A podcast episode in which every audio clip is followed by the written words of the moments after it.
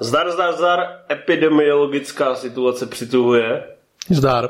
Čím dál tím víc nemocných lidí, třeba já. Lidi se bojí vycházet ven, jediný, kdo se nebojí, seš ty. Já mám pro strach uděláno. A hlavně pro tebe přijdu kamkoliv. No a my jsme minulé, se nám to nějak posralo, že jo? Nám se to posralo, vyhodnotili jsme, že se to neposralo tak, aby jsme to dělali znova, ale možná jsme měli. Ale rozhodně cítíme pocit viny, tak zkoušíme, jestli se nám podaří znova, a můžu to teďka i průběžně otestovat těmito sluchátky, jestli se nám podaří neskurvit zvuk. Takže je docela velká šance, že skurvíme něco úplně jiného, na co ještě nejsme připraveni. Třeba vědomosti. To bych jako jsem myslel, že je velká mě, pravděpodobnost. Mě to zní dobře, takže jestli tam je červený tlačítko. Já ho vidím. Tuplík, a tady se to nahrává, tady běží čas, tak tady není... Není jako možný, jako já už jsem si vzpomněl, když jsem tady sehrával tu etidu, jako jak oni dělají pomalu ten postup, aby opravdu nedošlo k nějaký mýlce nebo problému. Já to můžu potvrdit, tady se všechno kontrolovalo dvakrát. To, že je to s Jáchym a hoď ho do stroje, jak na konci tahají toho koudelku z té hospody do toho blázince. Že tam říkají, oni se jmenují Evženové, ne? No, myslím, že... Evžené. Je to opravdu on? Víš, jak si to pětkrát zčekuju a pak stejně to zvotáhnou někoho jiného, tak to bude takový náš, takový náš osud, bych řekl. No, uvidíme. Třeba nic neposerem, ale pokud to tak bude, tak je to spíš náhoda, než naše schopnosti, si furt myslím. Právě. Tak třeba nic neposerem, všechno by mělo být správně zastrkalý, takže snad se prostě nic nedojebe. A po téhle vlastně strhující úvodní dvouminutovce... Abyste viděli, jak to máme těžký, abyste se nás mohli poslechnout. Si asi můžeme otevřít pivo? Můžeme, ale ty tady máš ještě nějakou hnusnou vodu. No, já si dopiju vodu. Já si to zatím z toho. Pojď si čuknout z těch vlastů. Já to musím pořádně otevřít. Nemůžu otevřít pivo? Proč nás nesponzoruje nějaký pivo? Nevím, podle mě bychom, podle mě bychom se jim nevyplatili. No, takže si připijem a... Jako odpustek za to, že jsme takový matláci, jsme se rozhodli, že nebudeme čekat a natočíme rychle nový video. Akorát ne o Ridley, Ridley Scottovi, který jste si stejně mohli v plný palbě vlastně vychutat jenom super debilním zvukem, ale o režisérovi podobné podobné úrovně, podobné jako kvalitativní velikosti, ráže. Podobné legendárnosti. A že ten režisér se jmenuje, jak už samozřejmě z titulku víte, David Fincher. A taky nemá Oscara. A to už jako... To už není moc kam stoupat. Teď jsem měl udělat takový to drop the mic a jenom poslouchat to ticho obřadný. Už asi budeme mít pocit, že jsme řekli všechno, co jsme mohli k filmu. Přesně. Uh, tím to bude naše série právě o filmech uzavřená. Jo, po několika letech uh, záznamů, kde je vždycky něco blbě, natočíme jeden, který bude kompletně dobře a odejdeme středem. Ještě bychom mohli, už měli jsme jenom říct, dnes budeme mluvit o Davidu Fincherovi a ukončit to. No, tak David Fincher je náš oblíbený režisér, asi se dostaneme k těm jeho k těm highlightům, který vlastně, no, když bys si měl vzpomenout na jeden největší zážitek s Davidem Fincherem, jaké by to byl? Kdybys měl fakt vybrat jenom jeden.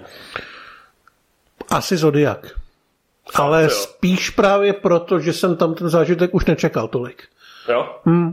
Ale k tomu se dostaneme, až to pojedeme postupně. Ty jsi ho měl dlouhou dobu na prvním místě, ne? Mezi režisérama. No, určitě. A máš furt? No, to nemám.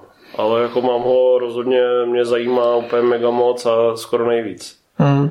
Ale já měl teda velký zážitek s tím Kuberváču, no. Jsem jako cítil velký fuck off, jako... A ty jsi to pak neměl rád, ne? To ne, ne, ne, ne, ne. Já jsem, ho, já jsem z toho nebyl tak nadšený jako ty, to znamená, já jsem netvrdil, že to je nejlepší film všech dob. Ale jako nějaká, jako nějaký jako negativní vztah k tomu filmu jsem v žádném případě neměl. Jako vím, že se mi moc líbil. Ale... Že zbytky charakteru máš. Jo, to určitě, ale my jsme tuhle debatu jsme vedli několikrát a já nevím, kolikrát ti mám ještě vysvětlovat, že jsem si nikdy nemyslel, že to je špatný film. Dobře. Já si stejně myslím, že jsi říkal, že to je sračka. Ale e, nemám ten mail, to jsme si psali asi, když nám bylo patnáct šestnáct, mm. takže to už jsem naštěstí skartoval a už to neexistuje. No hele, pustíme se do toho. David Fincher je prostě skvělý tvůrce. Je yeah. to báječný kluk. Ne, je to, když se řekne perfekcionismus v Hollywoodu, tak si myslím, že na prvních místě vlastně se vybaví David Fincher. Asi jo, asi jo, ale myslím si, že mu to trošku kazí kariéru, ale na druhou stranu díky tomu máme dobrý filmy. Protože on ten jeho perfekcionismus vede k tomu, že si nenechá nic moc jako radit, poroučet, diktovat a podobně a od spousty projektů útek kvůli tomu. Je to perfekcionismus, který se vztahuje jak k tomu stylu, kterým chce vyprávět, tak k technické stránce, to znamená ohromně dbá na detaily, dbá na tu vizuální stránku, dbá na třeba triky, byť samozřejmě jsou používaný, tak hlavně, aby nebyly vidět. A samozřejmě dbá na hereckou akci, kdy podobně jako Stanley Kubrick, byť Stanley Kubrick byl ještě drsnější příklad a samozřejmě trošku psychedeličtější příklad, tak si libuje v opakování záběrů a pilování do nejmenšího detailu. Mm.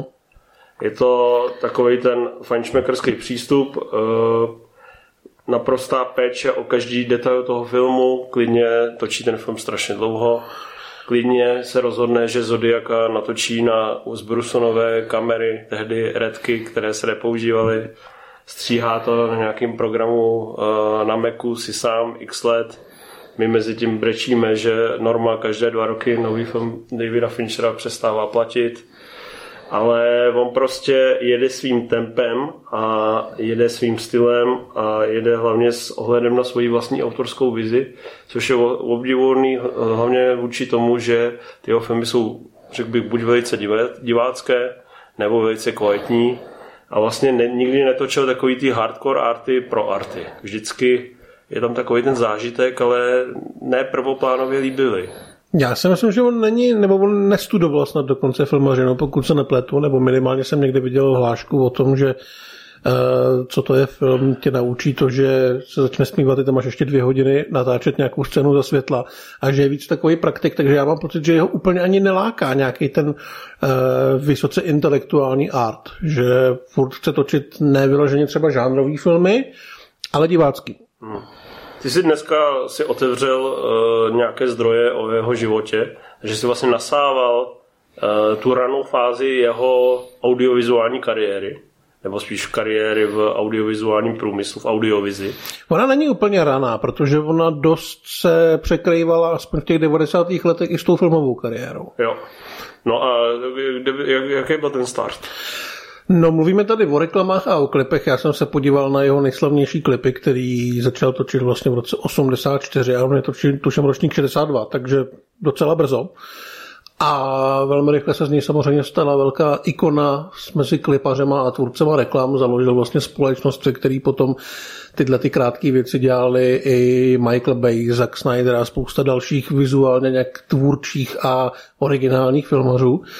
No, ale... Asi vlastně se sluší dodat pro ty mladší ročníky, že v osmdesátých letech začala uh, éter, co se týče nějakého filmového a televizního vyjadřování, opanovávat M T V. Byl strašný boom hudebních klipů, jste natočili velký klip, uh, prodali jste hodně desek, uh, začali jste být velkou hvězdou a samozřejmě role těch klipařů zásadně stoupla. Do těch klipů se investovali veliký peníze. Přesně, točili je hvězdy jako Martin Scorsese, Michael Bay a další. A samozřejmě na začátku těch devadesátek se do toho Hollywoodu začali dost pravidelně rekrutovat mladí divocí, zejména muži, kteří právě měli ostruhy z těch videoklipů a také z reklam. David Fincher byl jednou z takových těch prvních opravdu výrazných vlaštovek. Já si prostě pamatuju, když a v, v té půlce devadesátek jsem začal odebírat můj oblíbený časopis Cinema tehdy, tak právě ta formulace doteď točil klipy a reklamy a teď se pustil do celovečerního filmu nebyla vůbec tak obvyklá jako dneska. Mm. A Fincher byl jedním tady z těch, tady z, tím, z těchto pionýrů, což samozřejmě bylo daný tím, že ty jeho klipy opravdu byly jedny z nejslavnějších a vlastně nejvýraznějších. On už v osmdesátých letech točil věci s Madonou, točil s Michaelem Jacksonem, později točil třeba s Rolling Stones, dělal s Aerosmith, dělal s Georgem Michaelem a podobně, což byly ty největší hudební jména a většinou tam měl i hodně prostoru na to, aby se nějak vyblbnul, takže když jsem na ty klipy koukal, tak jsou všechny vizuálně samozřejmě strašně strhující. Ale e, zároveň i dost odlišný, jo? Že nějaká ta vyloženě finšovská, e, nějaký finšovský trademarky tam vyl, nejsou úplně na první dobrou vidět, protože on dovede udělat snovej černobílej klip a zároveň i něco jako obro, obrovského, trikového. No ale třeba i vyloženě tak moc barevného, že to vypadá jako ten Bay. Takže on tam dokázal se podle mě předvíst opravdu jako komplexní filmař, který je připravený úplně na jakýkoliv styl a přístup, který po něm ten film bude chtít. Zároveň bych řekl, že v každém tom jeho klipu jsou opravdu vidět ty production values. Určitě. Že to jsou jakoby poměrně opulentní záležitosti, není to taková ta úplná hravost, často rukodělná, jako třeba Gondryho a Jonesyho, který se proslavili v těch devadesátých letech a dostali se skrz to k celovečerním filmům. Z těch nejslavnějších a nejkřiklavějších případů můžeme jmenovat uh, zrovna Vouku od Madony, slavný černobílej klip, jedna z největších hitovek osmdesátých let. Freedom, což uh, uh, byl klip, který by, uh, byl k písnice George Michaela a byl, a byl vlastně plný těch nejslavnějších a nejkrásnějších modelek devadesátých let. Uh, přesně, byly tam Linda Evangelista. Sandy Crawford. Sandy Crawford byl takový to, že když vám bylo dvanáct, tak jste vlastně se ani neodvážili honit u toho. To bylo příliš pompézní. Asi tak. A mně se líbil zrovna od těch Stoneů, to Love Is Strange, kde pobíhá mezi těma mrakodrapama. Máš tam ještě nějaký tip? Uh, no poslední věc, kterou jsem našel, že točil, tak bylo Sweet and Tie od Timberlakea, což není podle mě tak zajímavý, neříkám tak dobrý, ale tak zajímavý jako v ostatní věci, protože je to černobílý a je to pojatý hodně klubově, ale furt je to velmi dobrý, ale hlavně to ukazuje, že ty klipy vlastně dělá pořád. Ne tak moc, ale že si na to udělá čas a udělá to vždycky dobře. Jo. No, uh, co se týče reklam, koukal jsi na nějaký reklamy? Reklamy jsem nestihl. Já miluju jeho reklamu uh, z amerického fotbalu. Když si zadáte Nike Commercial David Fincher American Football, tak uvidíte nádherný klip uh, o dvou protihráčích, kteří vyrůstají, dělají bordel a pak se srazejí. A je to opravdu můj uh, jedna z nejoblíbenějších reklam a naprosto strhující spot. Podle mě opravdu definice toho, jak se má na krátkém prostoru vyprávět velice emocionálně a zároveň velkolepě a zároveň s takovým tím, bych řekl, to není patos, ale prostě s takovým to, s tou velikářskou pompou, s tou emocí, kdy opravdu vidíte něco strhujícího a úžasného.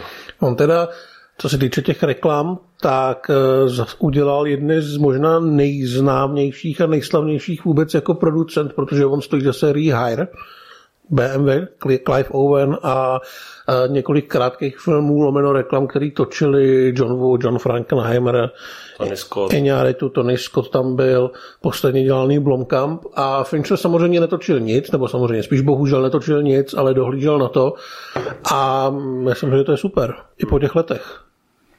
Každopádně, velká hvězda svého oboru, člověk, který má řemeslo, technickou stránku malíku, je zvyklý pracovat s velkými rozpočty na ve, velkých konceptech pro velké hvězdy, dostal se do Hollywoodu a dostal přes držku. Všechno se to posralo. Dostal přes držku a ještě se pokoušeli mučit na jeho mrtvolu.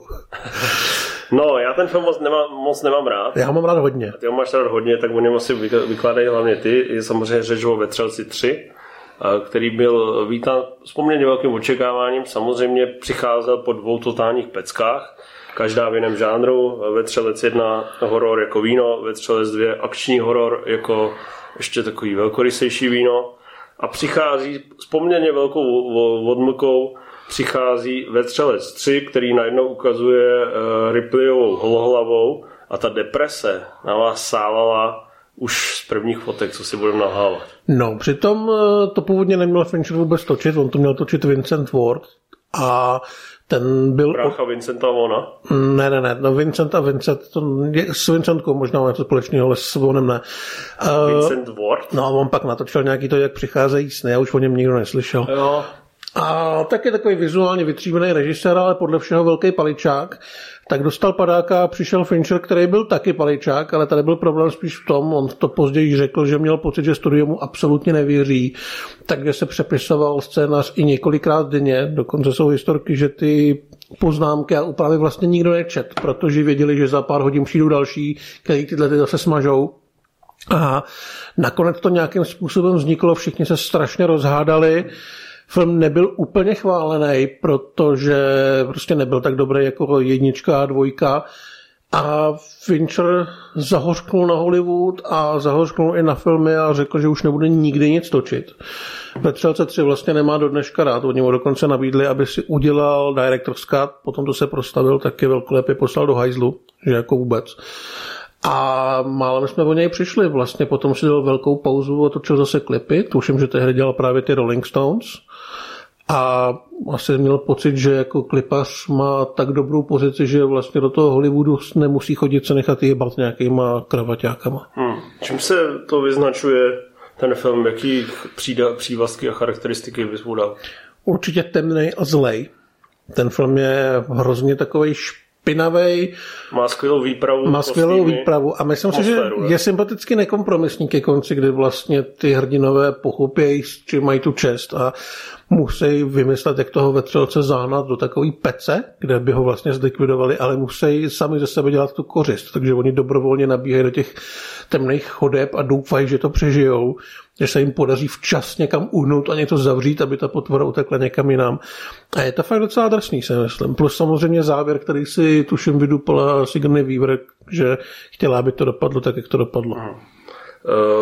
Kdybych tam měl definovat nějaké charakteristiky, které jsou vlastně spíš ty Fincherové tvorbě obecně, dali by se tam najít? Já si myslím, že když se to srovná třeba se sedm, tak to tam je vidět hodně. Právě taková ta, ta šedivost, taková ta, mm, ta únava těch hrdinů, který, prostě, který vědí, že jsou jako v prostředí, ve kterém nemůžou vyhrát, můžou maximálně při nejlepším nějakým způsobem přežívat a jsou z toho zničený a trošku už ztrácejí nějaký morální zábrany anebo ztrácejí nějakou jako naději a optimismus jakoukoliv, tak je to si myslím, že tady je. Ten film je opravdu uh, takovej jako zlej a nepříjemný navzdory tomu, že to člověk trochu čeká, když se to odehrává vlastně na vězeňský planetě, ale tohle je takový to, že to nemůže dopadnout dobře. Hmm. Pro většinu těch lidí je to od začátku jasný i jim. Hmm. Uh... Ten film bys zařadil na nějaký místo Alienovský. Já o tom nechci mluvit. Tetralogie. Na první? Na druhý bych ho dal asi. Za Aliens. Mm. Ty vole, ty Alien je super, ale já jsem ho nedávno viděl a ten film je prostě už starý a lehce nudný. Lehce se to táhne. Uh, Máš rád hlavně to finále s tím uh, pobíháním v těch chodbičkách. To mi přijde super. Tam je vidět právě ta Fincherovská dravost. Tam je hodně ty záběry že? Přímo i z toho vetřelčího pohledu a no. Podobně, že on se s tou kamerou umí vyhrát. On právě tam má ty dynamické pohledy, jako velice kinetický a opravdu probíhá těm, tím labirintem chodeb. Takže tam už je vidět, že to netočil nějaký řemeslník, myslím jako spíš Niemann, mm. ale člověk opravdu z vizí, který ví, jak tu kameru naštelovat, tak aby to působilo originálně. Přesně tak. Ten film teda nakonec nebyl tak moc chválený, protože prostě nebyl nijak zvlášť progresivní v té sérii a asi já nemám problém uznat, že ty první dva filmy jsou lepší. Říkáme, trojku mám radši než jedničku, ale jednička určitě lepší je. A vzhledem k tomu, že teda ten film nebyl úplně chválený, i když byl komerčně úspěšný a k těm situacím na tom place, tak se vlastně není co divit, že Fincher si řekl, že něco takovýhleho, takovýhleho nemá zapotřebí a odešel si zpátky dělat odešel svoje... Středem. Odešel středem dělat si věci s Rolling Stones, protože tam ho nikdo jebat nebude. No jo, naštěstí se rychle vrátil. No ale omylem. No proč? Protože mu poslali scénář k sedm s tím, že chtěli, aby se jim na to podíval, jestli se mu to líbí, nebo měl nějaký poznámky. Vůbec neměl touhu se vracet k režírování celovečerních filmů. A poslali mu uh, takhle. Tohle toho zaujalo a líbilo se mu to strašně moc, tak říkal, že by do toho šel. A až pak se nějak zjistilo, že mu omylem poslali starý scénář, ve kterém byla i ta slavná scéna s krabicí, která v tom scénáři, který studio vlastně odkleplo, být neměla. A on říkal, že do toho půjde, ale chce tam tuhle scénu.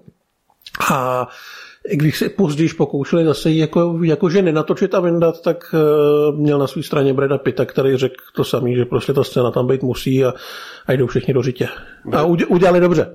Brad Pitt v té době nebyl vůbec také slavný člověk, jako je dneska. Byl už dost slavný, že jo? Ale, ale... jako já spomínám, že jsem to šel, tak jsem si říkal, že tam nějaký no-name a Morgan Freeman. Mm, on, to vlastně, on vlastně se to začal hlídat u těch sedm, protože... Když se sebou teče tudy řeka a... Právě legendu, legendu, legendu o vášni a tam jste říkal někde, že se nejemocionální konec se vystřih kvůli reakcím uh, diváků a Jeho to mrzelo, takže tady si pohlídal, že reakce diváků nebude řešit, protože ten konec je super a udělal dobře. Jo. Uh, sedm. Špičková kriminálka.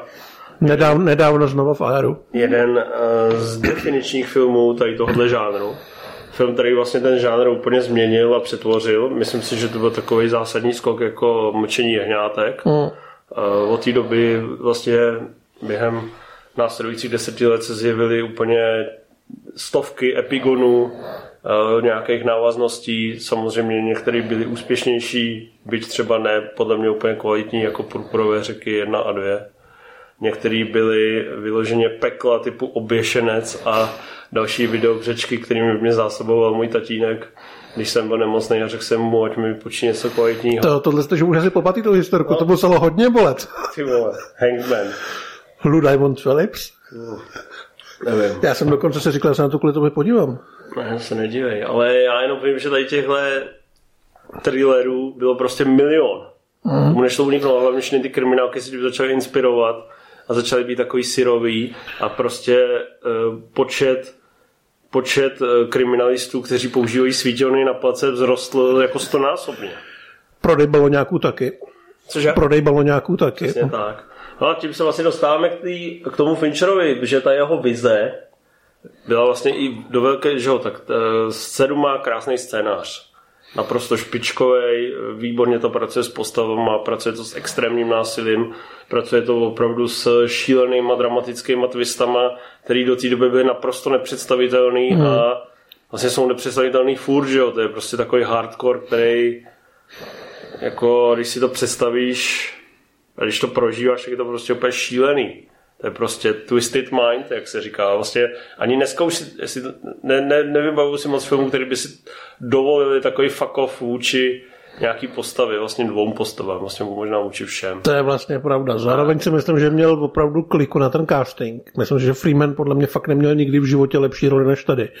Toho unavenýho detektiva, který už právě jako nemá tu sílu bojovat s tím světem a už na to prostě trochu ne sere, ale už prostě jako s tím nechce mít nic společného, pokud nemusí. To mě strašně bavilo. Brad Pitt jako začatej mladý řízek, který si prostě tam lascivně holí hruč, ale prostě stejně cool a, a šlape do toho. No a Gwyneth Paltrow samozřejmě majitelka krásné hlavy. A Mor- uh, Kevin Spacey, ten mm. uh, ještě teda zvlášť zajímavě vyniká v tom českém dabingu, kde tady má úplně takový uh, ultra hluboký hlas.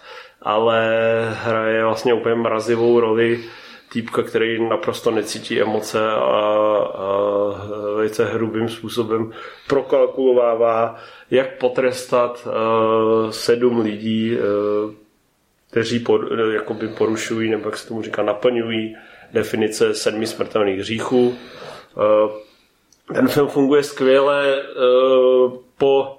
na všech těch štacích, to znamená už když se zveřejnily fotky, trailery, první recenze, všechno vlastně bylo v superlativech takový to, že okamžitě víte, že je to prostě ta instant classic a když to pak vidíte na tom plátně s tím zdrcujícím dojezdem, tak je to prostě něco famózního. Podle mě to byl první film, který jsem zaznamenal, když nepočítám Jurský park, takovej ten bas, že o tom fakt mluvili úplně všichni, bez ohledu na to, kolik jim bylo let, v jakých nějakých společenských vrstvách se pohybovali, jo, moji, moji rodiče o tom věděli, já jsem o tom věděl, tehdy jsem chodil do nějaké nevím, sedmý třídy nebo tak, jo. A byl to fenomén. Hmm. A myslím si, že to je možná jako, je to nejtypičtější asi Fincherův film. A já jsem ze sebe měl nedávno radost, když jsme to pouštěli v Aeru, že vlastně mě připadalo, že se to může celý odehrávat v Gotham City, kde umřel Batman. A tak jsem jako měl radost, že jsem přišel na nějakou jako velkou teorii, tak jsem se vygooglil, že už v roce dva tisíce devatenáct tím někdo pracoval, že teda nejsem takový genius, jak jsem se myslel. David Fincher se nebojí jít tomu cíli, nějakému tomu, jakoby tomu finálnímu význění toho filmu, jeho nějakým atmosféře a to, jak chce vyjadřovat ty věci, jí tomu hodně naproti takovejma dílčíma, na první dobro by se řeklo vnějškovejma věcma, který ale ve výsledku se složí, takže to prostě šíleně funguje. To je strašně moc těch videí a různých analýz, kde ten film vlastně nedává smysl. V takové ty věci, proč se nerozsvítí, když hledají ty stopy a podobně. Ale je to tak strhujícím způsobem natočený a prezentovaný, že ti to je vlastně úplně jedno. Vy to podle mě nevnímáte, když si to pustíte jako na první přesně, dobrou. Přesně. Když to uvidíte po desátý, tak si to samozřejmě všímáte a všímáte si, uh, no můžete si všímat těch vlastně detailů, kterým on uh, dokáže vzbudit jednoduchými řešeními, dokáže třeba vzbudit něco tak jako prchavýho, jako je existenciální tíseň. To znamená, odehrává se to v anonymním velkoměstě, který vlastně nemá jméno, odehrává se to ne e, v nějak, podle nějakých dat, ale odehrává se to pondělí, úterý, středa, čtvrtek, pátek, to znamená v anonymní nějaký dny, abyste si to ještě víc jste v tom plavali, když se to přesně děje. Teď prostě všechny záběry, když se podíváte, tak tam e, v devadesát procent záběrů prší.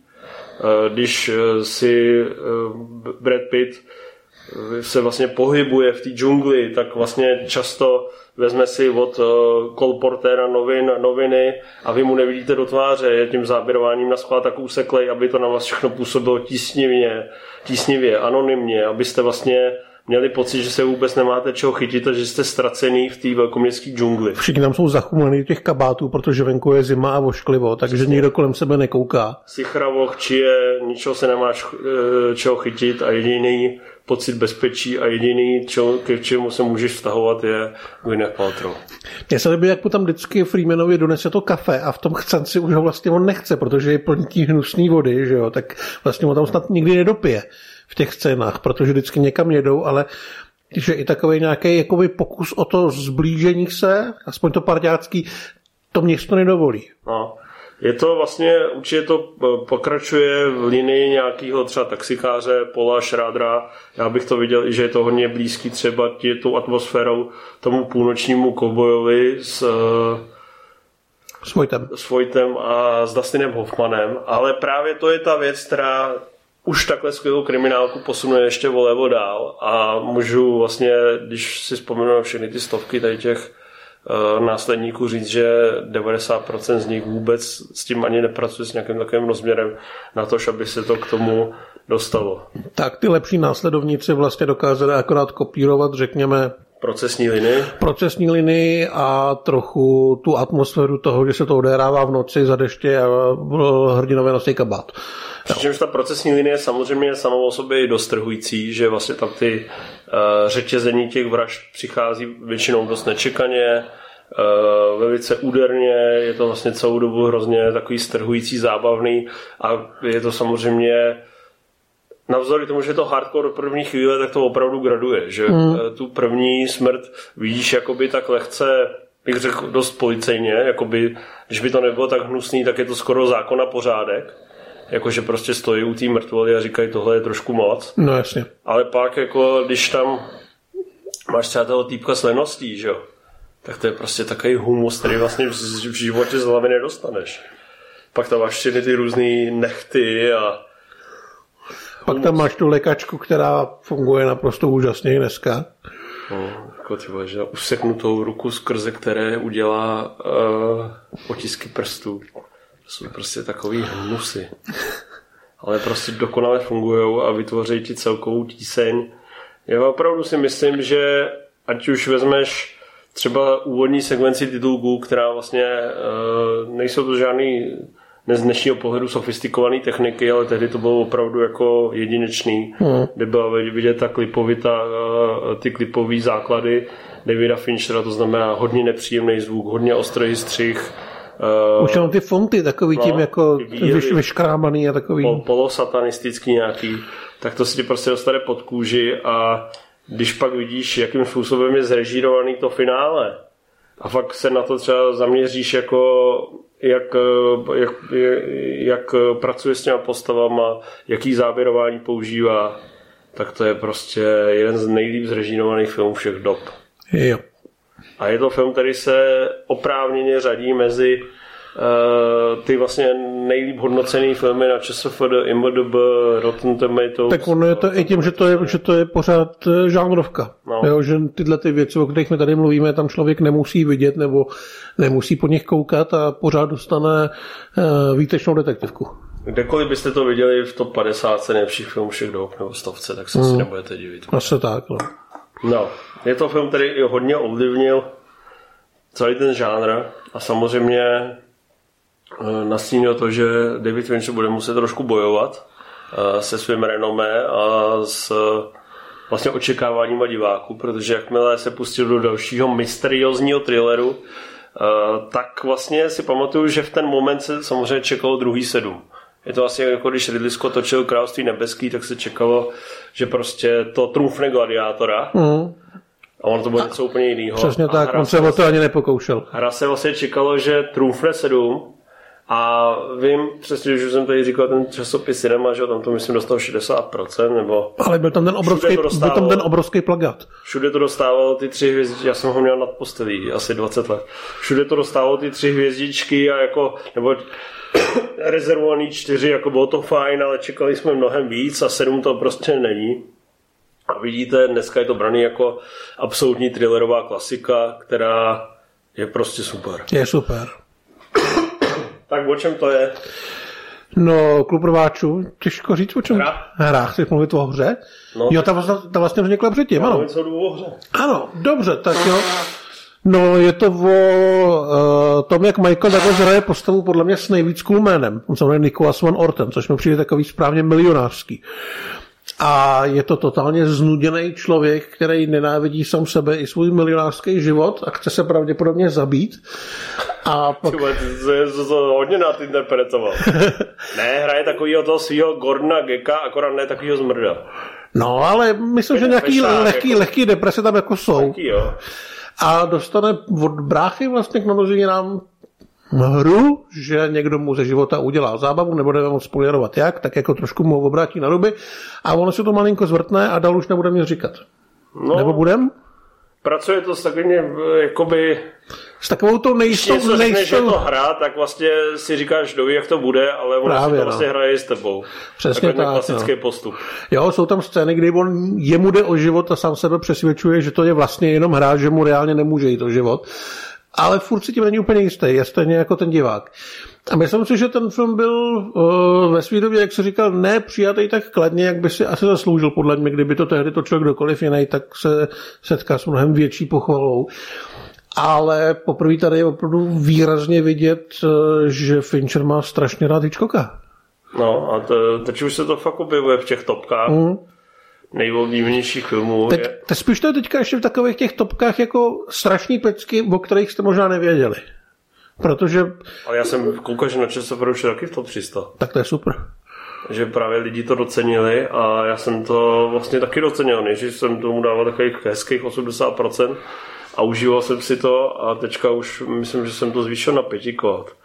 A těším se, až to budeme promítat. Mm, Nicméně, já se na to taky těším hodně. Je to právě, pokračuje to trošku v jiný toho sedm ve smyslu, že tam hodně využívá takový ty věci, takový ty, který vlastně tě děsej. Ty on, tam má ty, on tam má podle mě, na mě tam nejvíc působily takový ty rychlý střihy na ty, já nevím, jestli to by, měly být jeho představy nebo nějaký záběr z domácího videa, když tam ten jeho otec páchá sebevraždu. A je to takový hrozně opravdový. No. Zvlášť ještě v tomhle tom jeho světě, který je přitom strašně chladný, dokud se tam nezačne rozjíždět ta hra.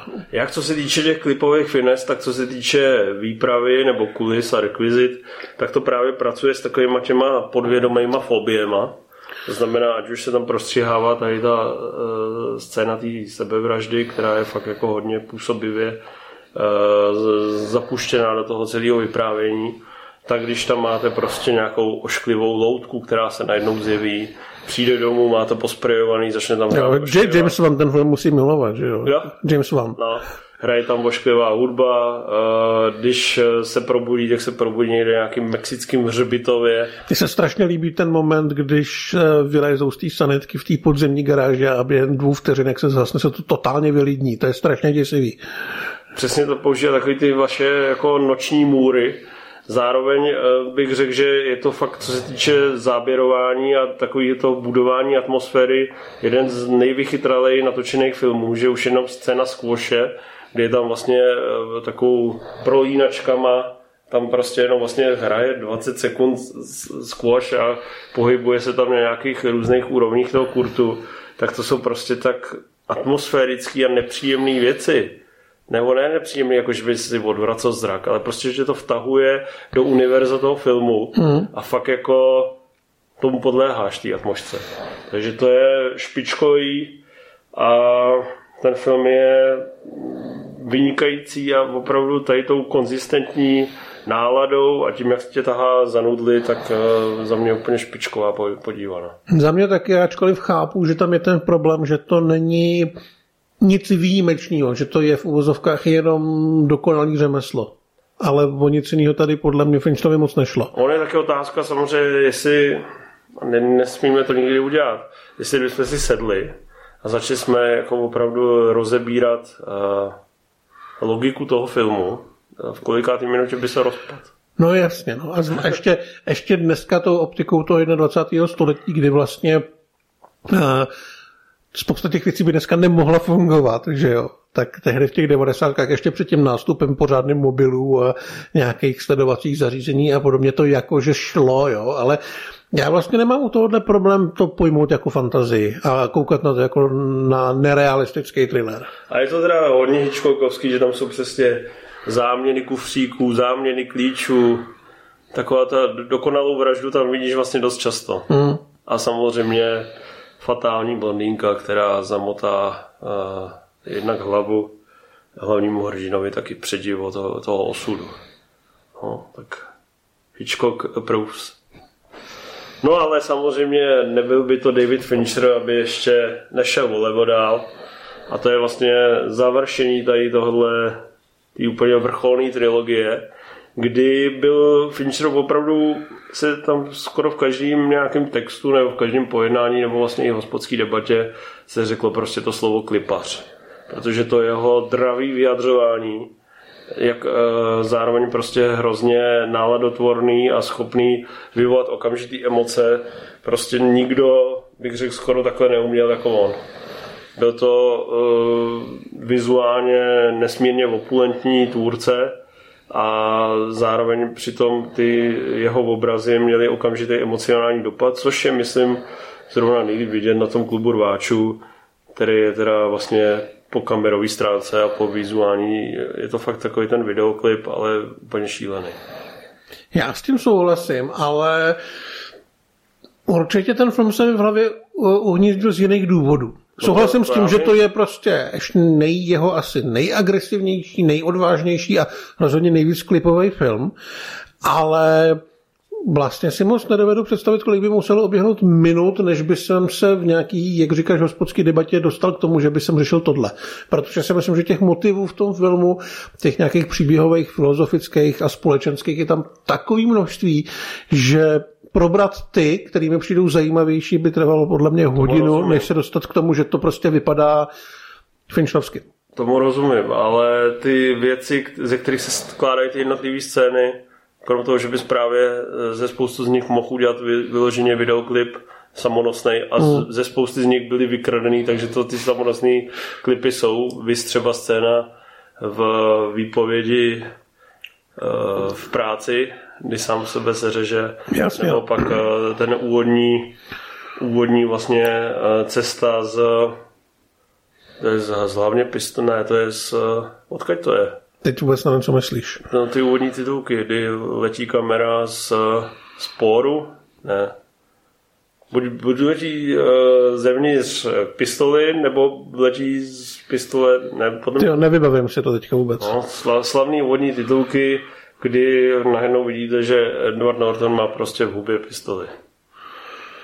No, tak uh, to vlastně jsou takový šílený vizuální momenty, který uh, pomohly, aby velice divoká a ve svém vyjadřování právě hodně klipovitá kniha Chucka Palahniuka Klub rváčů, což je můj Chuck Palahniuk, mu někde říkají, ale já mu říkám Palahniuk, někdo mu říká Palahniuk.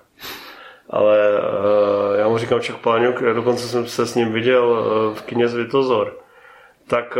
Uh, na čem? Na čem jste byli? Ty vole, nevím. Nebyla to autogram Jara Čeka Páňuka? Podle mě byla. Možná to byl kvůli tomu komiksu nějakým Klubrváčů dvě, že jo? Měl jsem dostat za to nějaký komiksy a nebyl jsem schopen napsat adresu. A myslím, že jsem měl ještě jeden nějaký dáty. Tak, děkuju. Tak... Kam jsem to pověděl? On má takový své rázný vyjadřování, který je vlastně takový hrozně postmoderní, jakoby, že... že přeskakuje z myšlenky na myšlenku, vyjadřuje se hrozně obrazně. Je to opravdu, není to prostě nějaká pomalá struktura, kde by se pracovalo pozvolna s postavami, s dialogy, ale je to opravdu takový ty hlášky, jsem Jackův tračník a jsem Jackovo špatné svědomí. A myslím si, že se nenašlo lepší způsob, jak to adaptovat, než v tom Klubu rváčů.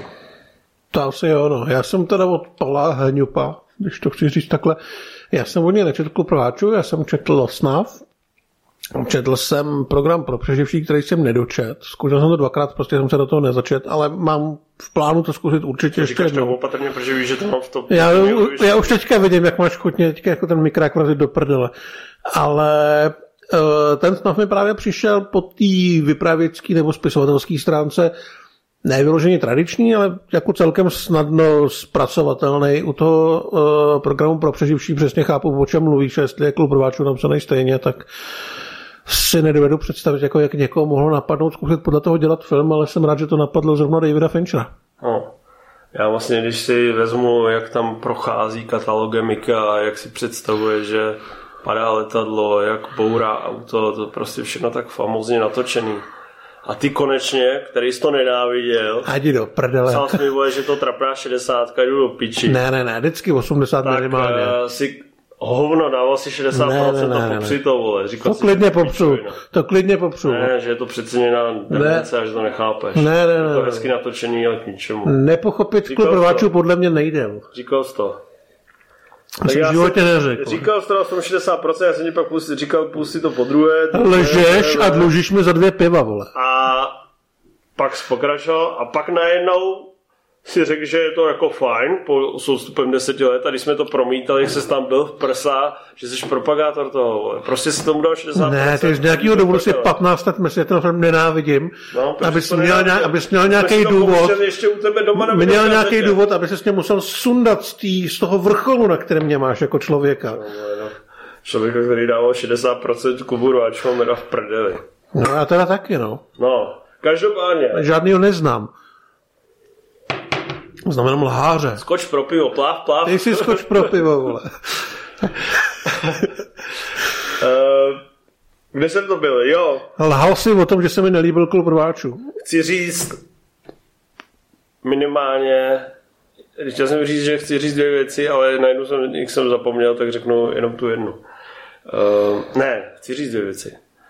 To, jak to pracuje s tím závěrečným twistem, je super. To jsem si fakt sedl na prdel.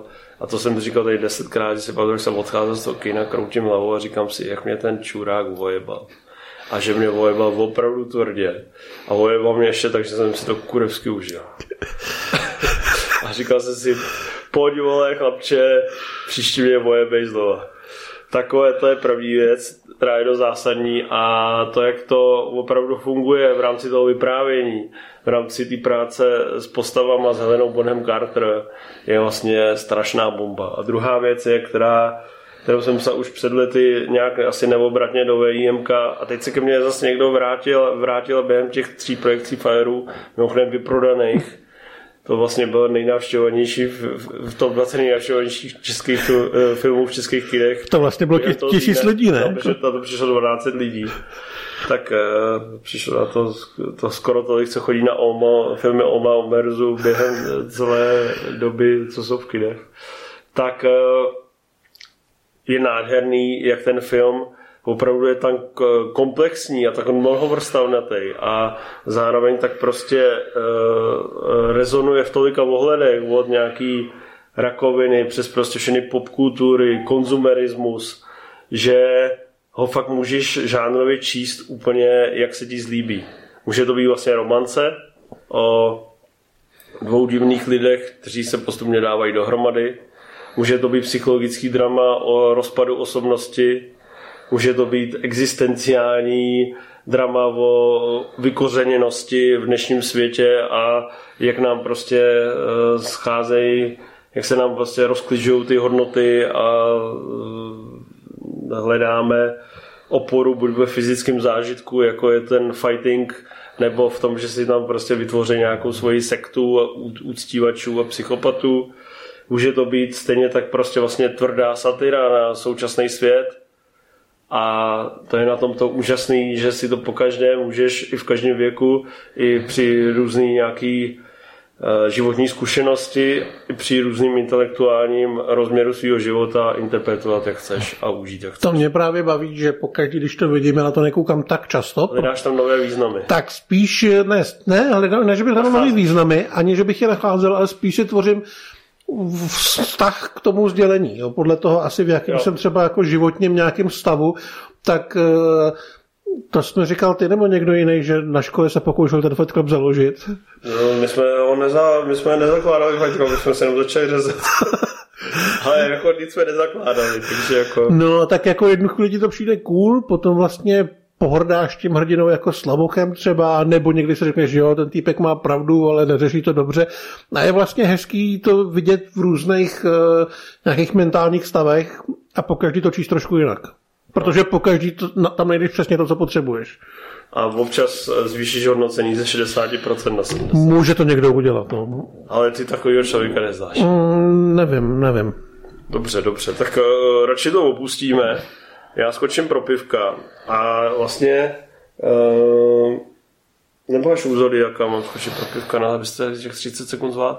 Asi můžeme pokračovat, že prostě tady opravdu byl Fincher na vrcholu. A to byl podle mě paradoxně největší problém. No. Aspoň v mých očích. Naštěstí ještě jako nepropadlo tomu pocitu, že je úplnej uh, genius a už není kam dál a ne, nevybral si tu velkou pauzu. Uh, nový film vlastně přišel poměrně záhy, přišel myslím o dva a půl roku později, jmenoval se Ukryt. dva tisíce dva. No, uh, klub Rováčů byl devadesát devět. Uh, jmenoval se Ukryt. Uh, a já ho viděl před asi šesti hodinama.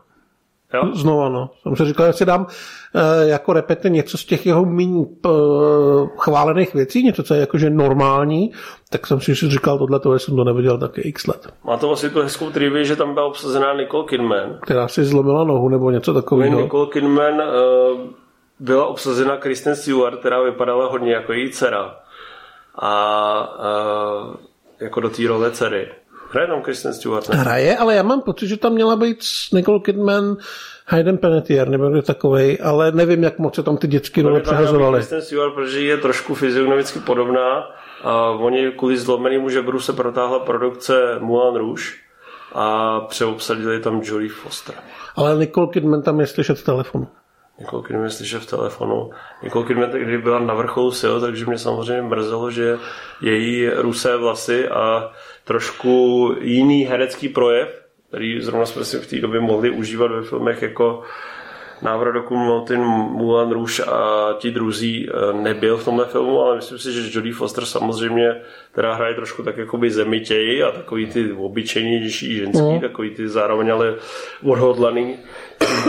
Takže tam pasovala velice dobře. Já myslím, že dokonce bych řekl, že, že i líp, protože jí mnohem víc věřím tu mámu, než bych věřil ty Nicole Kidman. Fakt? Připadá mi, že prostě působila, já nevím, okolik jsou od sebe, jo, ale působila starší, vzhledem k tomu, že tam mám i třináctiletou holku a seděla mi do té role asi víc. Hmm. Ten film je taky hodně hitchcockovský. Je strašně moc hitchcockovský a je vizuálně strašně nápaditej. Mně to přišlo, že si chtěl Fincher možná jako trochu zamachrovat. Chtěl trochu dokázat, takové no. famou cvičení na trošku vyšší. No, jako ve smyslu natočíme film z jednoho baráku, ze kterého prakticky nevylezem a vymyslit co nejvíc cool věcí. Já vás budu bavit, přestože mě nikam nepustíte. Tak, ono teda už jako ten úvod, který je dost takovej zodiákovský. To jsou vždycky záběry na ty newyorský mrakodrapy, no, přes, tam, který jsou, přes který jsou postaveny ty obrovský titulky. Tam se taky říkalo, že to hitchcockovský, že to je inspirovaný na sever severozápadní linkou právě tou péčí o tu architekturu, o ty baráky uh-huh. a tím fontem zvoleným. A ale poté, co se podíváme tady na ty uh, tabule okenní velkoměsta, tak prostě už se pak skoro nehneme z toho jednoho baráku. Přesně tak, ale vůbec... Už na konci zase zajdeme do parku, ne? Jestli no, až úplně parku. Na konci a jinak jako finále se odehrává víceméně na dvorku.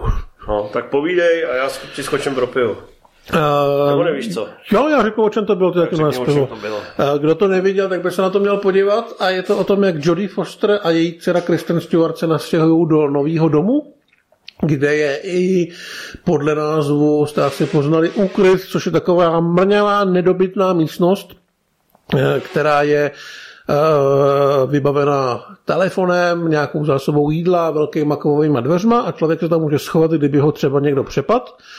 A to se samozřejmě stane hnedka první noc, tam nakráčejí tři zloději, je to Forest Whitaker, Jared Leto a Dwight Yoakam, který je tady strašně zlej. A obě hrdinky se musí schovat do této místnosti, bohužel ty lupiči se potřebují právě do této místnosti dostat, takže začíná takový lehký dobývání, velká hra nervů a způsoby, no vymýšlení způsobů, jak ty druhý trochu jako občurat, aby buď vylezli, anebo odešli z baráku. A je to hodně napínavý. Jak se ti líbí ten scénář z toho filmu?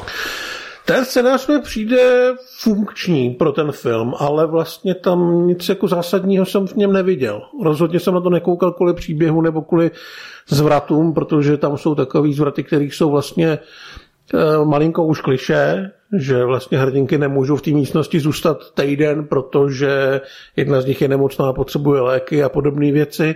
Takže scénář, myslím si, že dodal to, co bylo potřeba. Funkční, ale na rozdíl od sedm nemá ty určitě, určitě, přesahy. Určitě ne, no. Myslím, že... si myslím, že trošku jakoby ta slabina toho filmu, ne? Uhum, malinko, jo. Mě, že je to prostě jako opravdu spotřební thriller, já to vnímám. Dá se to tak říct. Je to film, který teďka nechci vyloženě říct jako nehodnej Fincherových režiserských kvalit. Ale řekl to. Ale řekl jsem to.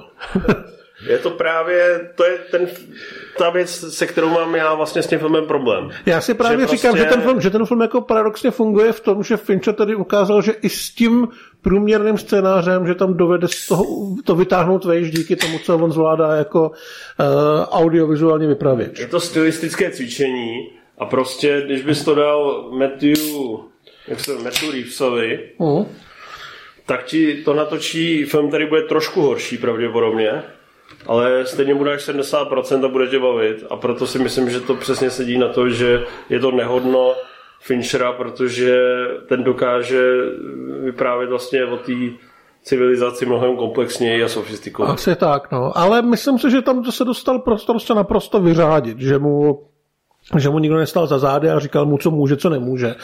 Tam je samozřejmě ten strašně slavný průlet tím domem, tím na několika patrama a jak to ta kamera prolítává skrz konvičku, skrz konvičku anebo jako do zámku, kde vidíme, jak se tam, jak se tam něco pohne, pak to se vyleze ven a jde to přes několik pater a skrz uh, skrz podlahy a tak. Což dneska může být braný trošku jako nuda, ale on to byl opravdu jedno z prvních použití ty digitální virtuální kamery uhum. a uh, byl takovej před, uh, předskokan uh, toho Matrixu Reloaded, kde kamera vyloženě virtuálně poletovala mezi kolama aut a tak.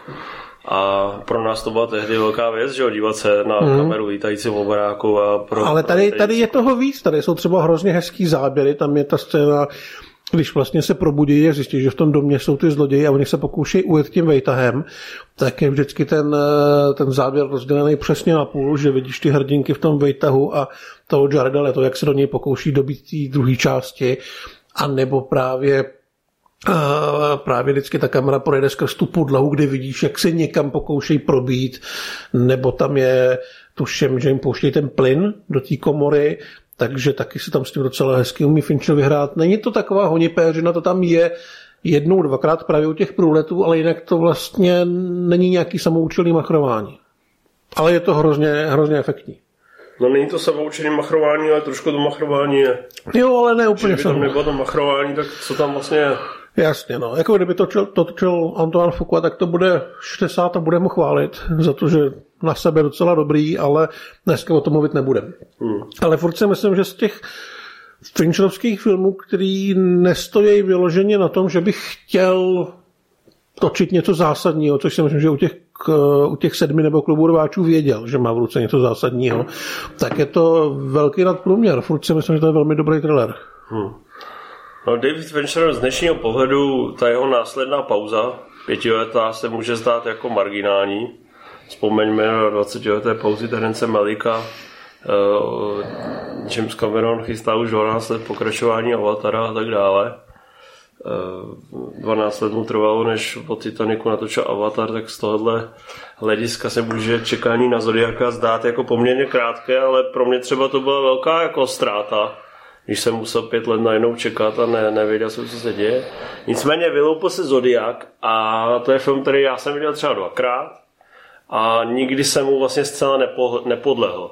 Ale trochu věřím, teďka jsem viděl deset minut z něj, ale bylo to na Nova Cinema s dubbingem, tak jsem se do toho nepouštěl. Ale trochu věřím, že když bych si to jako starší a zkušenější divák o těch, o těch šestnáct let později pustil, ne, patnáct nebo čtrnáct, je to vlastně dva tisíce sedm, to mělo premiéru, tak bych tam třeba našel mnohem eh, nějaký eh, víc vypovídající věci a ještě jak bych třeba víc měl nakoukaný sedmdesátkou kinematografii, nebo to, to obecně tady ty procesní filmy, tak mě to třeba víc trhlo. A dostal bych se třeba na level, na kterém se nacházíš ty? Já jsem se na něj dostal, ale ne hned. Já vlastně jsem se dlouho srovnával až ještě... šedesát procent jako klubu rváčů. E, co kdyby si šel do píči a tam umřel? Jenom nápad, ale pak to můžeme probrat. Nevím, ty jsi říkal častěji než já historku s Hangmanem. Já vím, že jo, ale já mám pocit, že si z ní neodnesl to podstatný. Uh, já jsem se k tomu musel trošku dostat v tom, že jsem se musel srovnat s Fincherem jako takovým. Že do dneška jsem se s tím nesrovnal úplně, že vždycky... Že, že jste si sešli a vy říkali si to nebo co? No jako jo, když jsme se taky potkali ve Světozoru, tak jsem mu říkal, hele, jako točíš dobrý filmy, ale není to Sedm a není to klub rváčů, který mu dávám stovku, ale už vlastně od něj neočekávám takovýhle věci, takže jsem ty moje požadavky na ty jeho filmy trošku snížil a díky tomu jsem jako docenil ty kvality, které mají tyhle ty věci, že už prostě tuším, že to nebude, to, co mi bude servírovat, že už to nebude jako totální revoluce, která mě naprosto semele, ale že to bude absolutně dokonalý řemeslo. Tady jsem ho našel, samozřejmě díky tomu, že mám rád sedmdesátkový filmy, mám rád tu dobu, mám rád přesně tenhle ten žánr, sešli se tam velmi dobrý herci a mě baví filmy, kde vlastně není vyložený jeden hrdina, ale kde to vyprávění je Ansámbl. uh, ansámblový takovýmhle způsobem, zároveň to má ten moderní look, ten technický, takže pro mě tam všechno zapadlo přesně na to místo. Určitě bych řekl, že Klub rváčů nebo Sedm jsou důležitější filmy, protože byly progresivnější a tohle to zdaleka tak moc není, ale vlastně ten film mám možná radši právě díky tomu, že tam je spoustu těch prvků, který já, který mám prostě rád ve filmech. Kvůli tý zápletce o uh, slavném vrahovi jenž nikdy nebyl dopaden. Tak prej možná jo. No, ty vole, tomu nevěřím. Já tomu taky nevěřím. To je stejný fake jak to očkování a ty čipy. Jo, jo, takže zase Gates. Přesně. Soros. Gates, uh, Gates za mlada pozabíjel lidi. Se Sorosem. Uh, dělal k tomu geniální šifry, pak udělal spoustu milionů a nakonec skončil vyrábět stroje na uh, destilaci hoven ve vodu. Jo, jo, jo. Teď jsem ti řekl reálný příběh, který je z poloviny nepravda a zkus, zkus vládnout, kde jsem řekl tu pravdu. Já vím přesně, kde jsi řekl tu pravdu, ono chtěl zachránit Ameriku, Afriku tím, že lidi budou pít vlastní sračky. No, zaka- to, je, to, je, to, to je hrdina. Ty vole, ještě, ještě rád si zachleptáš svoje hovna, ještě rád. No, a radši svíneš tvoje, ty vole. Tak jako, to je vlastně debata, kterou jsme mohli jako hodně dlouho tady probírat, a když všude vychází, že člověk je z osmdesát procent voda, tak vlastně, když bych tě zlisoval, tak bych si demižónek kolem mohl načepovat. Asi bys to musel něčím profiltrovat. A to, že bys mi nasral někam, vole, nějaký, vole, nějaký nepříjemný ráno, vole, to, to, bys to by, možná byl dostat už rovnou tekutý. Tam by to byly soudy, vole. No, dobrou chuť, ale kde jsme to byli? Nezávidím, no, nezávidím, impověř, to bude stříhat. Ale ta neosobní to neosobní vyprávění, to takový to odtažitý, to chladný, tak jako... Já to mám rád. Mě to vlastně úplně nestrhlo, jako já jsem to fakt spíš, spíš uh, vychutnával jsem si to filmařsky, ale nikdy jsem mi nenaskočil na ten vagon. No ale vždyť mám velmi podobný styl potom aplikoval u těch uh, Mindhunterů. Já jsem nikdy už nenaskočil na ten vagon. Jakože na rozdíl od tebe nedávám šedesát procent. Čemu? Zodiakovi. Dávám mu hezkých osmdesát. To je jako jsem dával já Klubu rváčů, to je hezký. Určitě, tak určitě. Ale uh, spíš to oceňuji, než bych prostě si potřeboval znovu podívat na ty hrdiny, jak, jak prochází tím uh, tou story a celý si to jako hotat a ani tam nevidím nějaký ty jakoby ikonický momenty, ale jak říkám, už si to nepamatuju. Uh, tebe na tom teda baví, krom toho, co jsi řekl, uh, ještě co? Baví mě právě ta chladnost. A já jsem ten film neviděl taky tolikrát, protože se vlastně bojím, že bych si ho znovu možná tolik neužil. Ale ten neosobní přístup, který on potom aplikoval u těch Mindhunterů, toho seriálu a začalo vlastně tady, tak v ten moment, kdy jsem to viděl, tak mě to strašně bavilo. Jo, že to vlastně byl Mm, byl to film, který po mně nechtěl, abych byl nějak extra angažovaný do osudů těch lidí a toho pátrání, už jenom proto, že jsem já, že jsem věděl, že samozřejmě ho nenajdou, protože ho nenašli. Jo, takže mám rád tyhle ty filmy, které jsou jako trošku do toho, doku- ne do dokumentu, ale mají ten, mají ten spíš jakoby, mají tu snahu popsat ten příběh, než aby se tam řešilo něco, něco nad rámec toho. No a tím myslíš jako jakou blízkost, jakoby...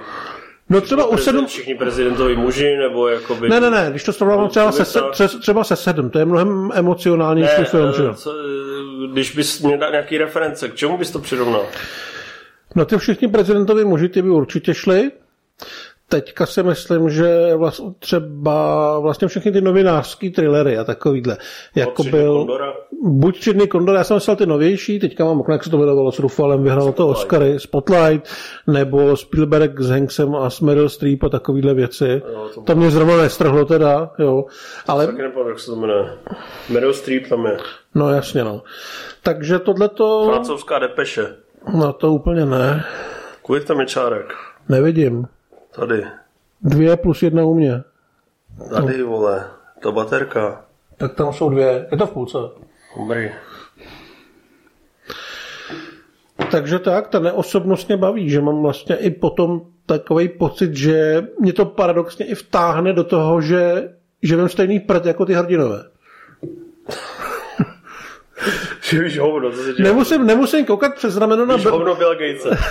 Nemusím koukat přes rameno Breda Pitta, jak běhá po zašpiněných ulicích, ale můžu jakoby pátrat spolu s těma... S těm, pátrat a tápat, ano, spolu s tím Gyllenhaalem a Ruffalem. Tak ono to má taky tady ten rozměr uh, filozofický, vlastně existenciální. Jasně, toho, že na to možná přijde, ale jemu to k ničemu. Vlastně dvě a půl hodiny tam něco řešíš a nakonec vyřešíš úplně hovno. Mm. To je vlastně o tom ten život je, že jo? No, takže uh, hrajou tam super herci. Jo. Robert Downey ještě před Iron Manem, jestli se nepletu. Mm-hmm. Uh, Jake Gyllenhaal, který vypadá furt stejně. Mark Ruffalo, který vypadá furt stejně. A pak ještě takový tady spousta těch figurek, ne? Těch vedlejších, že tam všechny ty ksichty znáš, ale nevím. Jo, jo, jo, je tam John Carroll Lynch, myslím, který je takový docela, docela přesně spadá do té kategorie, odkud toho chlapa znám. Teďka byl ve Face Off. Hmm. Včera jsi viděl. A je to hodně nekompromisní, že nějaký ty uh, momenty jsou opravdu jakoby mrazivý, ale je vidět, že se jako vlastně Fincher tě nesnaží úplně dostat, jako mm-hmm. uh, mlčný hňátek. Teď mu u, usekneme hlavu a budeme z toho všichni v prdeli, ale spíš to jsou takový ty chladný a uh, tak právě tím jsou jako mrazivý, že je to vlastně taková ta žiješ si svůj život a najednou se stane něco ošklivého a přijde to úplně mimo takový ten funny games feeling. Vlastně je a hezký, že to je úplný opak těch sedmi, kdy, i když se pohybujeme víceméně ve stejném žánru. Takže se mi líbí, jak ten Fincher má až takovýhle rozsah vypravěcký. A čím je to ještě zajímavý, to samozřejmě si všimnete v kině hnedka snadno, nebo v televizi, když to uvidíte, tak je tam hodně zajímavý využívání těch digitálních efektů.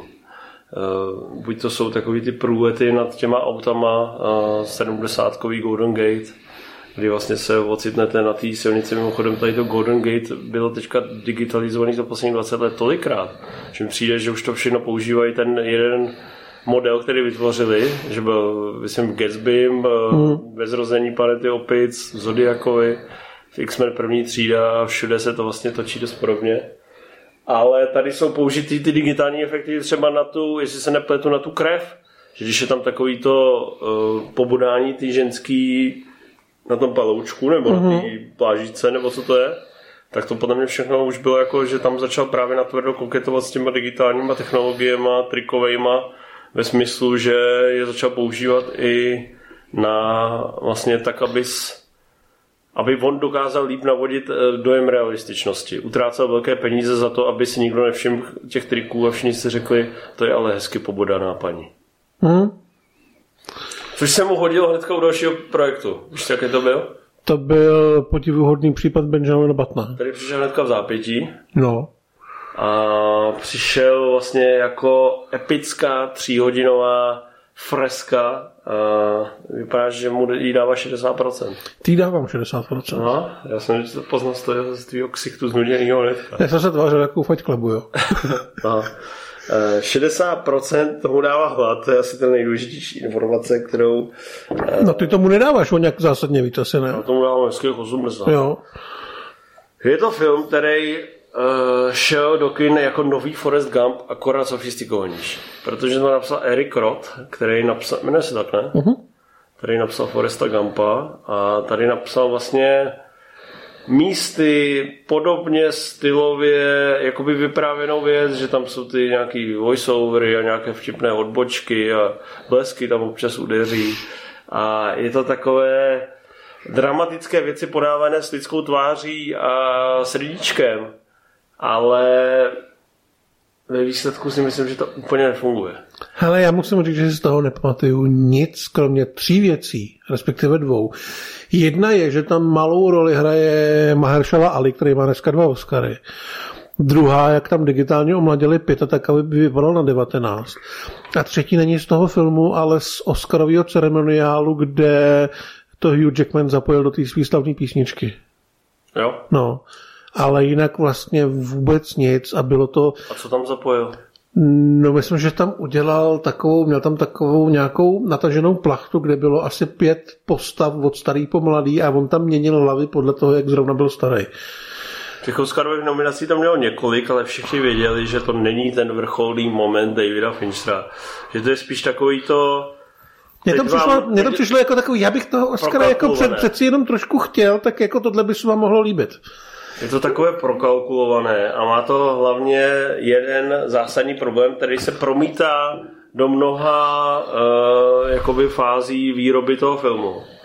A ten problém je, že vlastně máš krásný trailer. To mi vlastně na to navedl trošku tehdy Vráča Schleyer, který mi říkal, uh, šéf A P A, který mi říkal, uh, problém toho filmu je, že to všechno vyzradí v traileru. Hmm. Že ty vlastně už v traileru vidíš, že se narodí nějaký mini důchodce, pak jako teda nějak jako existuje, pak vlastně prožije ten produktivní život, kde má prostě jachty, motorky, nějaký bitches, Kate Blanchett, že ho to poplácá, pak jako omládne a na konci máš ten záběr, že uh, stařička Kate, myslím, nebo je to přímo ona, vede prostě nějaký děťátko sebou. A to je prostě v tom traileru. Hmm. To znamená, že ty vlastně sice prožiješ tam jako fascinující věci, proži, proběhneš tam válkou, jedeš prostě na jachtě, vlastně fakt jako je to opulentní, je to výtvarně úžasný, výpravou nádherný, každý ten záběr je jakoby fakt jako úžasně udělaný, byť samozřejmě už zrovna místy moc digitální, moc green screen, ale ten základní oblouk, který ti hnedka naznačí, že prostě půjdeš od začátku do konce. To znamená, uvidíš člověka, který se narodí jako děda a umře jako mimino, takže si ho prostě musíš, aby to dávalo smysl, prožít celý. A to je vlastně na tom hrozně nudný. Jak on mi právě říkal, ten film prostě nemá tajemství. Mm. A to je u filmu, který vlastně pracuje s něčím strašně tajemným. Rozpracovává, to je myslím povídka od, není to Francis Scott Fitzgerald? Myslím, že je.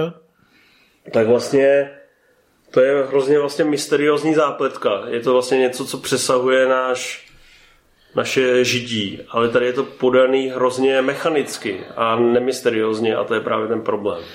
Já vlastně, jak říkám, já se z toho filmu nepamatuju nic konkrétního, pamatuju se samozřejmě ten pocit, který jsem u toho měl a to byl pocit... Chce se mi srát. Ne, to spíš takový... OK, jako dobrý, vím, co jste dělali, asi to muselo dát strašně moc práce, asi bych vám nějaký ty technický Oscary přál, ale proč ten Fincher...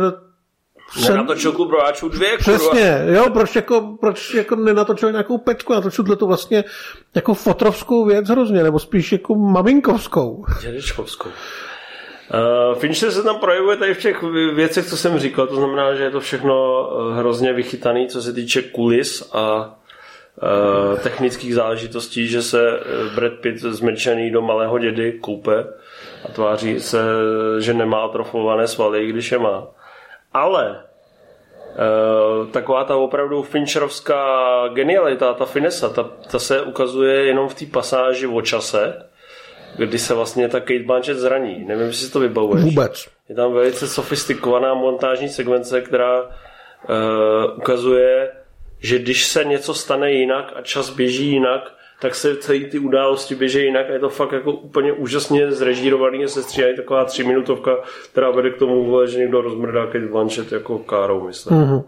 Tak tam je prostě vidět, že to točil opravdu velký režisér a nejenom jako nějaký realizátor, ale jinak to ty parametry ty parametry tady ty geniality nemá. Nicméně, ještě než od toho odejdem k nějakému jinému filmu, který mu dává šedesát procent filmografii Davida Finchera, určitě to takový najde ještě, tak já mám nejradši vlastně... Najde. A vy, vy, vypovídá to vlastně o tom, co obecně mám nejradši na těch filmech. Já mám rád vlastně tu autenticitu, tu upřímnost a je to... Bavíme se o tom furt dokola a spousta lidí mě za to jakoby vlastně tiše nesnáší nebo i hlasitě. Já prostě, když vezmeš Pán prstenů Společenstvo prstenů a Pán prstenů Návrat krále, já tam prostě vidím šílený rozdíl. Na konci Společenstva prstenů Aragorn vyjde po trávě, po šutrech, před padesát hajdaláků v černých, v černých hábitech a rozmrdá je a já jsem prostě úplně nadšený, protože vidím, jak je reálně tam prostě jebe. Zatímco na konci Návratu krále vyběhne mezi pár vole, statistů vole, ve studiu a milionovou armádu e, na digitálním pozadí. Mm. A jako mě to míjí, protože se do toho nedokážu vpravit. A tady vlastně vidím, že buď ho zestaršujou, toho Pitta zmenšujou, nebo ho pomazujou.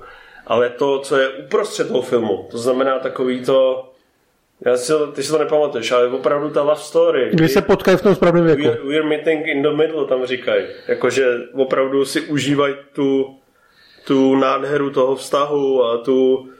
Prostě tam jsou takový ty běžný výjevy, jakože zařizují byt, uh, jsou šťastný, podívají se prostě spolu do zrcadla, nech se zase začnou míjet a ona stárne a pak on tam přijde, že ho omlazený, jenom se na sebe podívají. Tak tohle je na mě hrozně...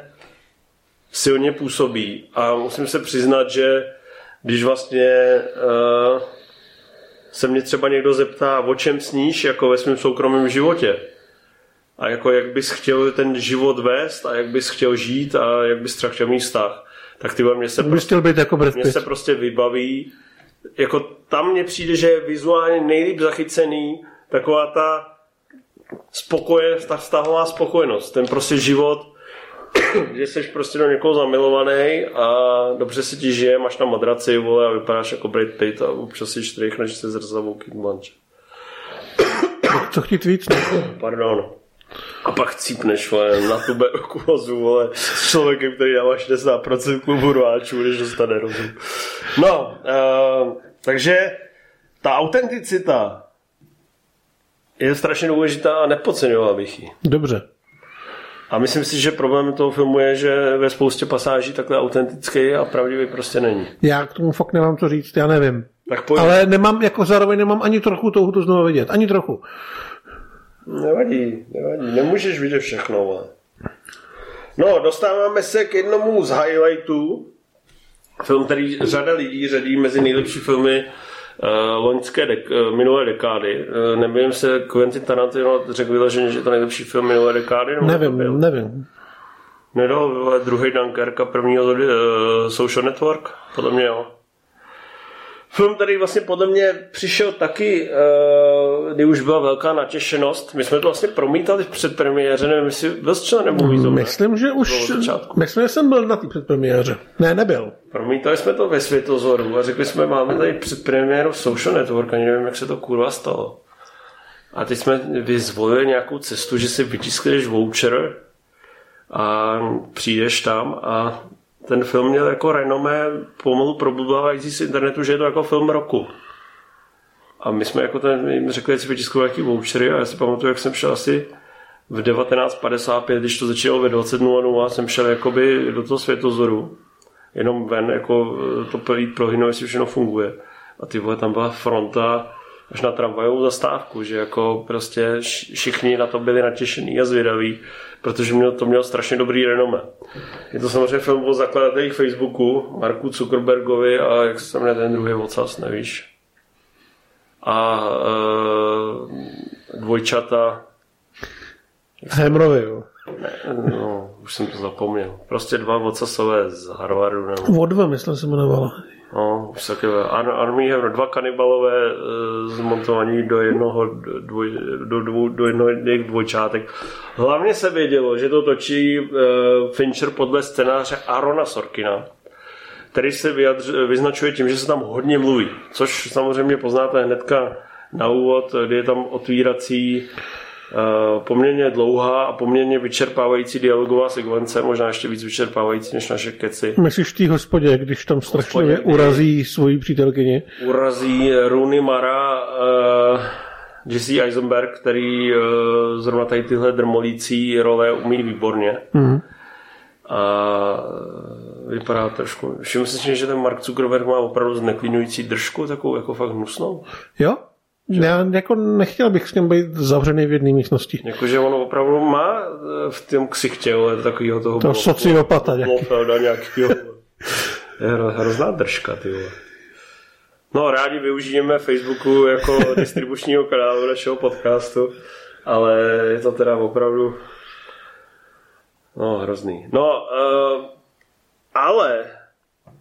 Přeci jenom ten průtok slov jednak samozřejmě směřuje k něčemu velice působivému a k něčemu, co s nějakým přesahem vypovídá o tom, jak žijeme, o tom, jak se prostě, jak funguje kapitalismus, jak fungují vztahy, jak funguje přátelství, láska, podnikání.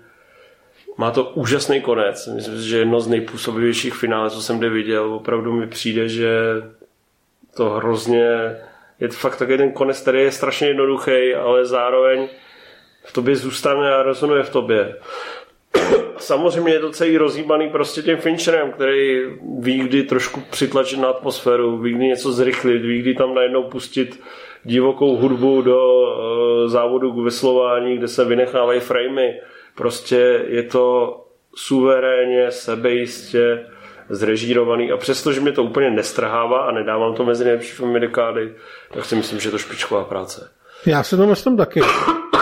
A taky mě to úplně nestrhává, protože mě vlastně jako nějak moc nezajímá to téma, vůbec nevím, proč bych jako na to měl koukat, nebo, nebo proč mě to mělo zajímat, ale právě proto jsem vlastně rád, že to vzniklo a v takovýchhle podmínkách. Dvojčata Winklevosovi. Ano. Se Sorkinem a s Fincherem. A mně připadá, že Fincher tady strašně moc strašně moc slouží spíš tomu Sorkinovi a tomu samotnému příběhu, že tam vlastně neexhibuje. Že mu dělá děvku. Asi tak, no. Ale takovou hodnou. A že tam jako neexhibuje, přitom když bych jsem to jako četl na papíře, o čem to je a kdo na tom dělá, tak celou dobu říkám, co na tom jako Finchera zajímá, co tam jako, kde tam bude mít prostor na to, aby dělal ty věci, které dělá nejlíp a které od něj vlastně chceme vidět. Ale on si je tam našel, ačkoliv bych to prostě nečekal.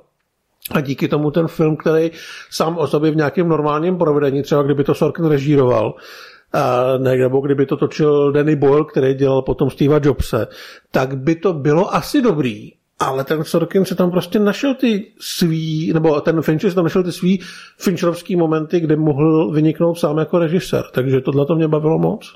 Mm. Co ještě bys na tom vypíchl? Muzika je super, herecky to je skvělý. Rep, Reznor a Atticus Ross, nebylo to zrovna jejich úplně první? Já myslím, že bylo to jejich první. Pak zase kolik, tři Oscary, dva? Myslím, že tam byly dva nebo tři, no. Nic jako velikýho, ale pár věcí pobrali. V hlavě. Ne, ne, duše. Nevyhrál Jitečka za duši? To nevím. Já to naschvál najdu. No, uh, ale líbí se mi, že to je vlastně naprosto... To viděl? viděl jsem to už jsem dvakrát.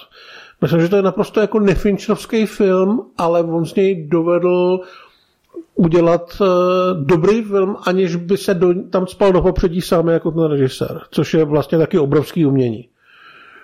To jsi řekl moc hezky. Děkuju. Na to, že dávám šedesát procent Klubu rváčů, to je... Oscar za hudbu, sociální sítě, duše.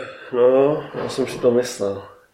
Tomu dali to, za tu sociální síť, aby šel do prdele a už nic netočil. A on u toho zůstal a začal to tam vyformovat ve velký.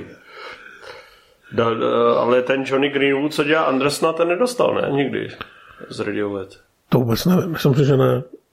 Ty jsi nevšiml, že Až na krev a Vnití přízraku je úžasná hudba? Mm, nevšiml, tudíž byla asi dobrá. Myslím, že doby měli do píči a chci proseš ty, protože... Ne, teď se říkáš, když se nevšimneš hudby, tak k tomu filmu slouží nejlíp. A v posledním Mohikánovi jsi nevšiml hudby? Ne. Kecáš. To je Star Wars. Tak tam se ještě nic neděje, když se to rozezní. Četl si titulky a nevšiml si zvoje, že tam máš Williamsovu fanfáru. No, a jdeme dál. Já vlastně jsem ještě v téhle fázi furt jako čekal na to, že budu dostávat ty Kluby rváčů a sedm. Já už jsem se smířil. Já jsem se po tom filmu, o kterém teďka budeme mluvit, smířil, že už ne. Ten film byl Muži, kteří nenávidí ženy. A ty ho máš rád a já ne. Ty ho jako vyloženě nesnášíš? Ne, ne, ne, tam dávám tu šedesátku a tam se za ní stojím. Fakt, jo? Hmm. A já ti možná svým způsobem rozumím. Jako, já bych ten film mohl mít rád a asi bych si bez problémů sám před sebou obhájil, že bych tomu dal vyšší hodnocení. Ale sešlo se tady několik věcí, které mi v tom bránějí. Tak o tom povídej. Že uh, to vzniklo strašně brzo po těch dánských filmech, které jsou samozřejmě horší. Dánský. Nebo švédských. Uh, po těch švédských filmech, které jsou samozřejmě horší. Ale jsou to... Severský. Severský. Po těch severských kriminálkách. Info vystřihni to.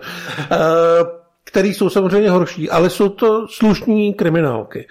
A teď jsem dostal jako film od Finchera, který je lepší, je to upgrade, ale ne tak zásadní, abych se z toho posral. Jo. Ten film je samozřejmě mnohem vizuálně vytříbenější, je tam skvělá hudba, jsou tam lepší herci, nebo minimálně tam je Craig oproti Nyqvistovi, ale vlastně mi to přišlo, že to bylo stejně starý kalkul jako ten Benjamin Button, že prostě Fincher věděl, že to udělá dobře, že na to přijdou lidi, kterých teda překvapivě přišlo asi o dost míň, než se čekalo. A že všichni budou spokojení a mně to přišlo, že ztratilo se tři, životy, tři, tři roky života tím, že tvořil něco, co je jako v rámci jeho jako umělce k ničemu. Takže já ten film nemůžu mít rád, protože mm, vlastně bych chtěla, aby Fincher udělal cokoliv jiného než tohleto, protože mi přišlo zbytečný, aby ten remake vůbec existoval minimálně takhle brzo. No já jsem samozřejmě do velký míry souhlasím, teda jsem dost smutný. Já si myslím, že nejlepší věc, kterou ten film dal světu, jsou ty falešný trailery, které byly tehdy na Muppety. Hmm. Tak ten teaser úvodní... Ten je skvělej. Je, je, je, ne? No s čím to je? Ne, to je... No ta frontmanka z J J S. Mhm. Tyba, dneska mám úplně jména v háji. Jochonu, když jsi řekl, aniž bych se z toho posral, tak jsem si vybavil, že už byste měl říct, aniž bych dal světu více vody. Tak já vlastně hrozně souhlasím s tím, a to je vlastně na tom zajímavý, že že vlastně ty natočíš, máš ty dva filmy a jeden je vlastně ve všem horší. Podle mě. Mhm. Vizualizací té postavy, v hereckých výkonech třeba Daniel Craig je mnohem jako no, to určitě, no. Výprava, ty scény, scéna toho mučení je mnohem méně jako intenzivní, opravdu on si tady vyhraje, použije dobrý kontrapunkt hudby a toho násilí. celý vlastně, když to složíš z těch složek, tak by to mělo být mnohem lepší. Ale stejně, když to dáš k tomu originálu, tak ten originál, jakoby u něj mnohem víc cítíš tu autentickou snahu, uh, pojďme to zadaptovat, pojďme z toho udělat ten super film. Jakoby je to takový... Má, má, máš takový, že když si řekneš, hele, je to švédská detektivka, tak máš pocit, že to je vlastně fakt dobrý. No, že vlastně je to v tom takový jakoby srdíčko víc. Jo, jo, jo. To říct. Že to je, jako, hele, když to... No, se, možná... Když, když veme s ten blbý srovnání možná, jako, tak to je podle mě, jako kdyby někdo v Hollywoodu zadaptoval Pouta a udělal to trošku líp. Tak český Pouta, furt si řekneš, že to je fakt jako pecka, že takovýhle filmy u nás nevznikají, takhle dobře vymyšlený a udělaný. A kdyby se toho chopil Fincher a obsadil tam místo Ondřeje Malýho, třeba toho Craiga, tak by ten film třeba byl vizuálně zajímavější, možná třeba i v něčem lepší. Ale vlastně, jako, když to potom srovnáš s malým českým filmem, tak si, toho, tak si ho užiješ mnohem víc v tom, jak překonává kvality toho, co bys čekal od malého českého filmu. Možná Volavka příklad, ale to je blbost. No, uh, protože ta skandinávská verze určitě není jako Volavka. Ne, ale je to, je to prostě neurážející detektivka, nadprůměrná. A já a... jsem měl problém s tím, že... Uh, jsem četl tu předlohu, ta mi přišla úplně skvělá, fakt jako strhující, zábavná. Já se na ní chystám teprve. Takový prv. prostě kriminální roller coaster, který tě vyfusne na začátku a vyfusne na konec. Ale přišlo mi, že vlastně ten Fincher je, a to bude znít paradoxně, přehnaně pietní vůči té předloze. Že on tam všechno jako vlastně nechal a teď jako věděl, že nestíhá, že, jo? Že to má strašně moc stránek a strašně moc zákrut. A tak třeba v té poslední, no v té prostřední třetině a v, vlastně možná i na konci hrozně e, skrze svoji virtuozitu se snaží ten film zrychlit. On má i tak dvě a půl hodiny, ale že všechny ty prostě e, pátrací pasáže a všechno to hledání v těch archivech a skládání těch indicí je e, hrozně dynamicky sestříhaný. Pracuje to s tím temporitmem mnohem sofistikovaněji než třeba ta švédská verze. Ale je to, že vlastně je tam ten základ, který si ty zmiňoval, že někdo strašně šikovný a talentovaný pracuje s něčím, co už jako dostal v nějaký prefabrikovaný podobě. Důstojnou verzi. A snaží se to zhmotnit v to nějaký autentický a silný umělecký dílo, který ale tam prostě už není. Ale já jsem přitom měl pocit, že když jsme z toho vyšli, to, že jsme to udělali v Atlase na projekci, takže vy jste z toho byli mnohem víc nadšený všichni a já jsem se držel na tom, co říkám teďka a trošku jste mě hejtili. Ne, mě to šlo fajn, tak my tě hejtíme automaticky. Já vím, že jo, já si já na to říkám svým křichtem. Já tomu dal osmdesát procent, protože ty v těch dílčích pasážích je to zrežírovaný jako líp. Jo. A je to jako mnohem působivější a má to náběh na to, aby tě to strhlo. Ale za mě prostě taková chlad, chladná osmdesátka, fakt jako poctivě odvedená, všechno, nemůžeš tomu vlastně nic moc vyčíst, ale není to, že by to tam prostě seplo. Hmm. Já vždycky říkám, že mám radši ty originály, což možná je kec, protože tohle prostě je lepší, ale přesně jak jsme si říkali, film Nilse Ardena Oplevami je úplně uprdele a dodá mi tohle, já budu spokojený. Film Davida, Finch- Davida Finchera vyhlížím několik let a dodá mi tohle, což je podobný tomu, co, uč- co točil ten Oplev a já vlastně spokojený nebudu. Protože jsem chtěl víc a vím, že on navíc má. No ale když si pustíš Lovce hlav, tak krom toho, že je udělali tak, aby opravdu byli údernou dvouhodinovkou a ne dvě hodiny třicet, tak tam vidíš právě tu vidíš tam vlastně tu regionální kuchyni. Já ten film nemám rád, ale vím, o čem mluvíš. Jo, nemáš rád? Nemusím ho. Ne, ale ty, když se na to podíváš, tak vidíš fakt poctivou, hezkou dánskou kriminálku, hmm. to, o čem jsi mluvil. Hmm. Jakoby ty si teda ze mě neřekli, že je to hezký. A, mě to... a když se to srovnám třeba s tím oddělením Q, to byly ty zabijáci a uh, vzkaz v láhvi. Než poctivý lokální produkt jo? Od místního farmáře. Přesně tak. A ne nic, co se zaváží do všech tezek světa. Jako v podstatě chci říct, že Craig a Fincher byla taková babišovina. Přesně. To byly párky z Agrofertu a vodňanské kuře. Jo. Jo. Akorát to vodňanské kuře uvařil Sapík, takže to byla jako pipecka ale nás ani ten Sapík, který říká samozřejmě, znáš to video, ne? No, viděl jsem s ním nějaký veselý videa. Tak ani pan Sapík, a vlastně i kdyby to dělal Roman Vaněk, i kdyby to dělal Punčochář, tak by to stejně nevytáhli, protože ta poctivá, regionální, lokální, z lokálních surovin, lokální kuchyně, to ti nic nenáradí. Já bych řekl, že ten originál je film s příběhem. Přesně. A od té první báby, co tam dojila, prostě až, až po tu pažitku. No. Takže gastro... si třeba poslouchat Doug West, tak si říká, to jsou opravdu kreténi, ty vole. Jak, jak lidi můžou poslouchat takovou piču. Ale já si myslím, že potom, že jsme tady řešili vyrábění vody z hoven, je tohle ještě v pohodě. Už mám jenom dva filmy. No, uh, zmizela adaptace Gillian Flynn se jmenuje to? Ano, ano, ano.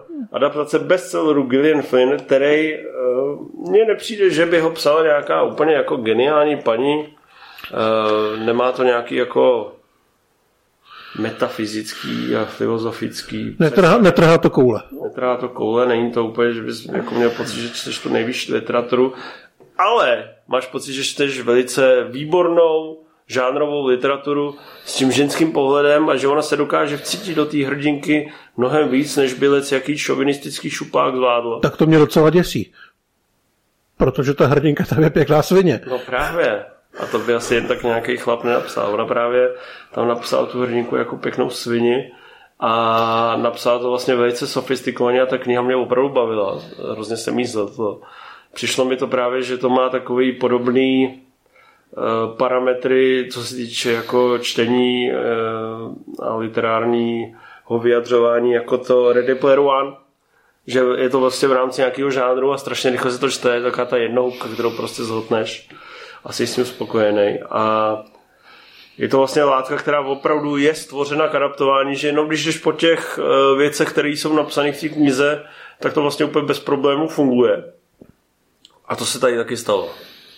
To já posoudit nemůžu, já jsem tu knížku nečet, ale ten film se mi určitě líbil, možná teda asi z jiných důvodů než tobě, ale těch důvodů tam bylo víc. Já myslím, že to by se taky líbilo minimálně kvůli tomu, jakým způsobem tam pracoval Fincher s postavama a s těma hercema. Vlastně se tam říká o tom filmu čas trošku posměšně, že Ben Affleck je v té roli výborný, protože je špatný herec.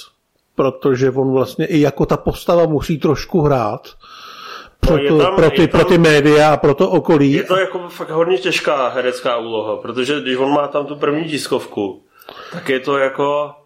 Tam se, tam se vlastně řeší, na, že on se jako... falešný úsměv, no. Zatvářil se jak debil, teď si uvědomil, že se nemá tvářit jak debil, ale hrál, že je polodebil a teď vlastně jako zahraj to, jako to by... Mm.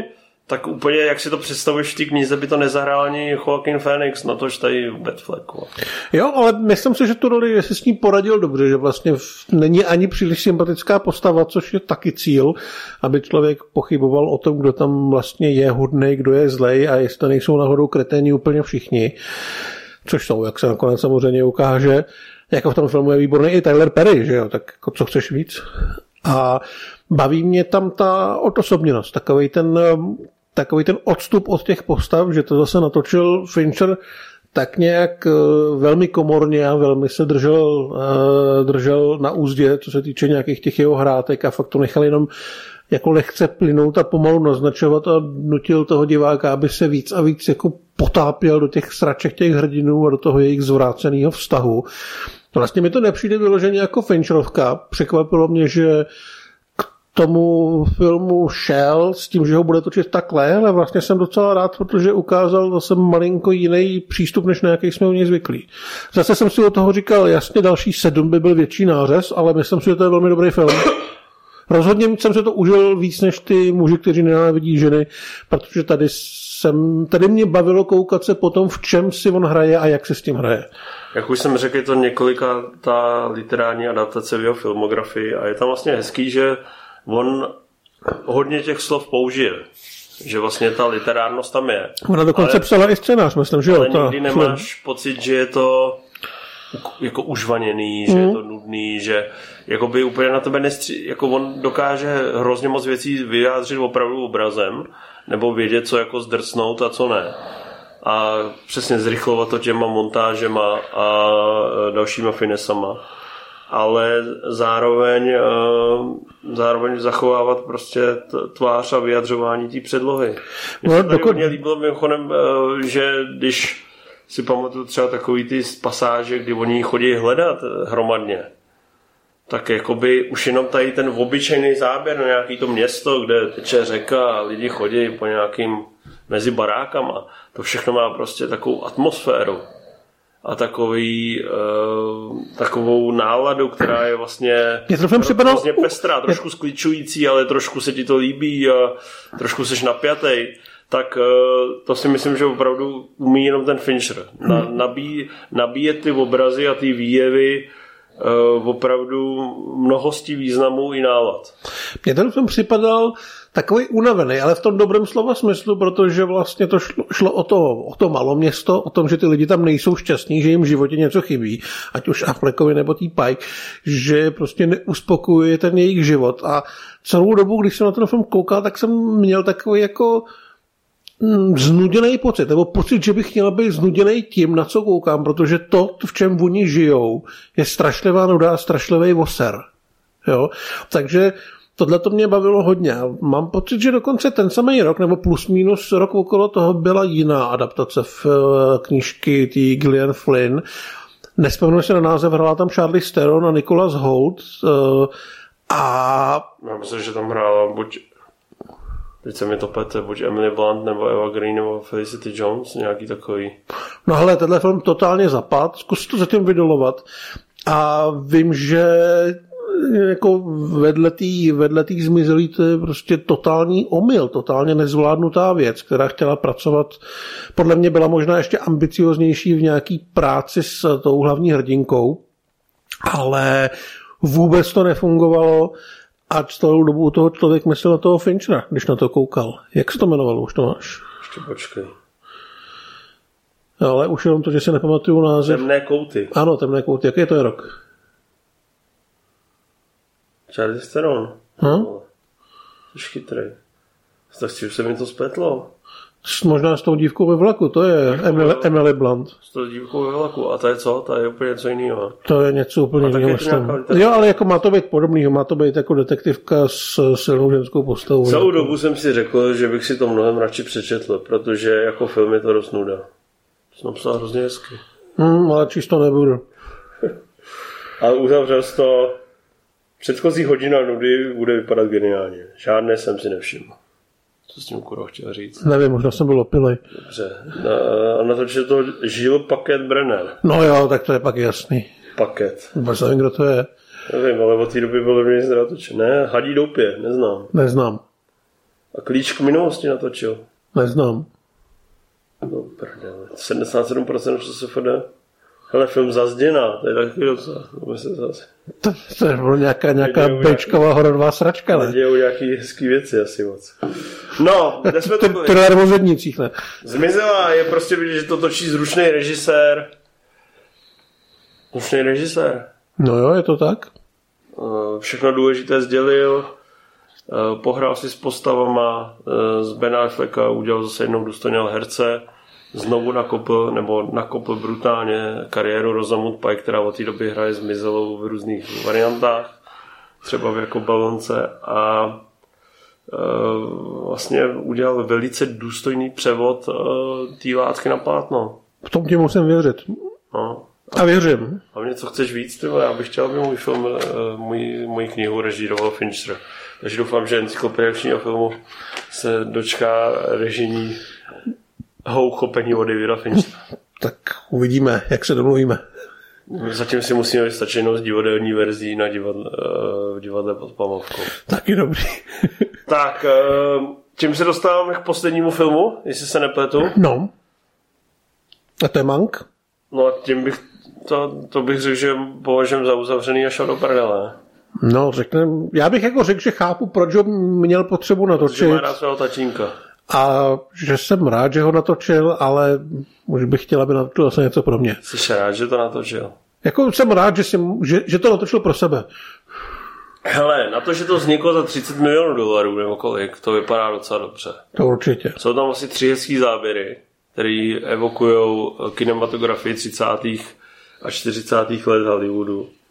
Je tam zajímavě použitá černobílá kamera, která má asi pět hezkých záběrových highlightů. Gary Oldman je dobrý herec. A Amanda Seyfried je překvapivě dobrá herečka. Amanda Seyfried je i půvabná, i překvapivě přesvědčivá. A zbytek vůbec nevím, o čem to bylo. Přišlo mi to úplně průměrný, užvaněný, scenaristicky zahlcený a říkal jsem si, ty vole, tohle musel točit snad jenom kvůli tomu, že to napsal jeho fotr. A, a pak se rozhodl to natočit. No, je to tak. Další film, co chystá, se jmenuje The Killer, bude tam hrát Michael Fassbender. Řekni k tomu ještě něco. Já tomu nechci nic říkat. Prostě je to úplně průměrná věc, ne? No, je to hlavně úplně zbytečná Nehodná. věc. Ano. A je to věc, která vznikla kvůli tomu, že dostal peníze od Netflixu na ní konečně, nikdo jiný mu ji nechtěl dát. A proč mu nikdo nechtěl dát? Protože, Protože ten scénář stojí za hovno. Asi viděl, že na to nikdo nepřijde, že Netflix mohl jít po Oscarech aspoň, mohl trochu makrovat, uvázal si ho další projekci, projekty, jako je ten The Killer, který chystá pro Netflix. Fakt? No. Za rok? Na Vánoce? Není tam rok, ale už je na I M D B filming, takže by to mohlo být, ale myslím si, že by to nemuselo být na Vánoce, protože tohle nesmrdí Oscarama. A je to adaptace komiksu o nájemném vrahovi, který začne mít malinký problém v tom, že se v něm vyklube svědomí, ale nemůže úplně opustit svoji práci. Hrát tam bude Michael Fassbender, který podle mě potřebuje hit jako kráva. Já to mám rád. Já mám taky rád.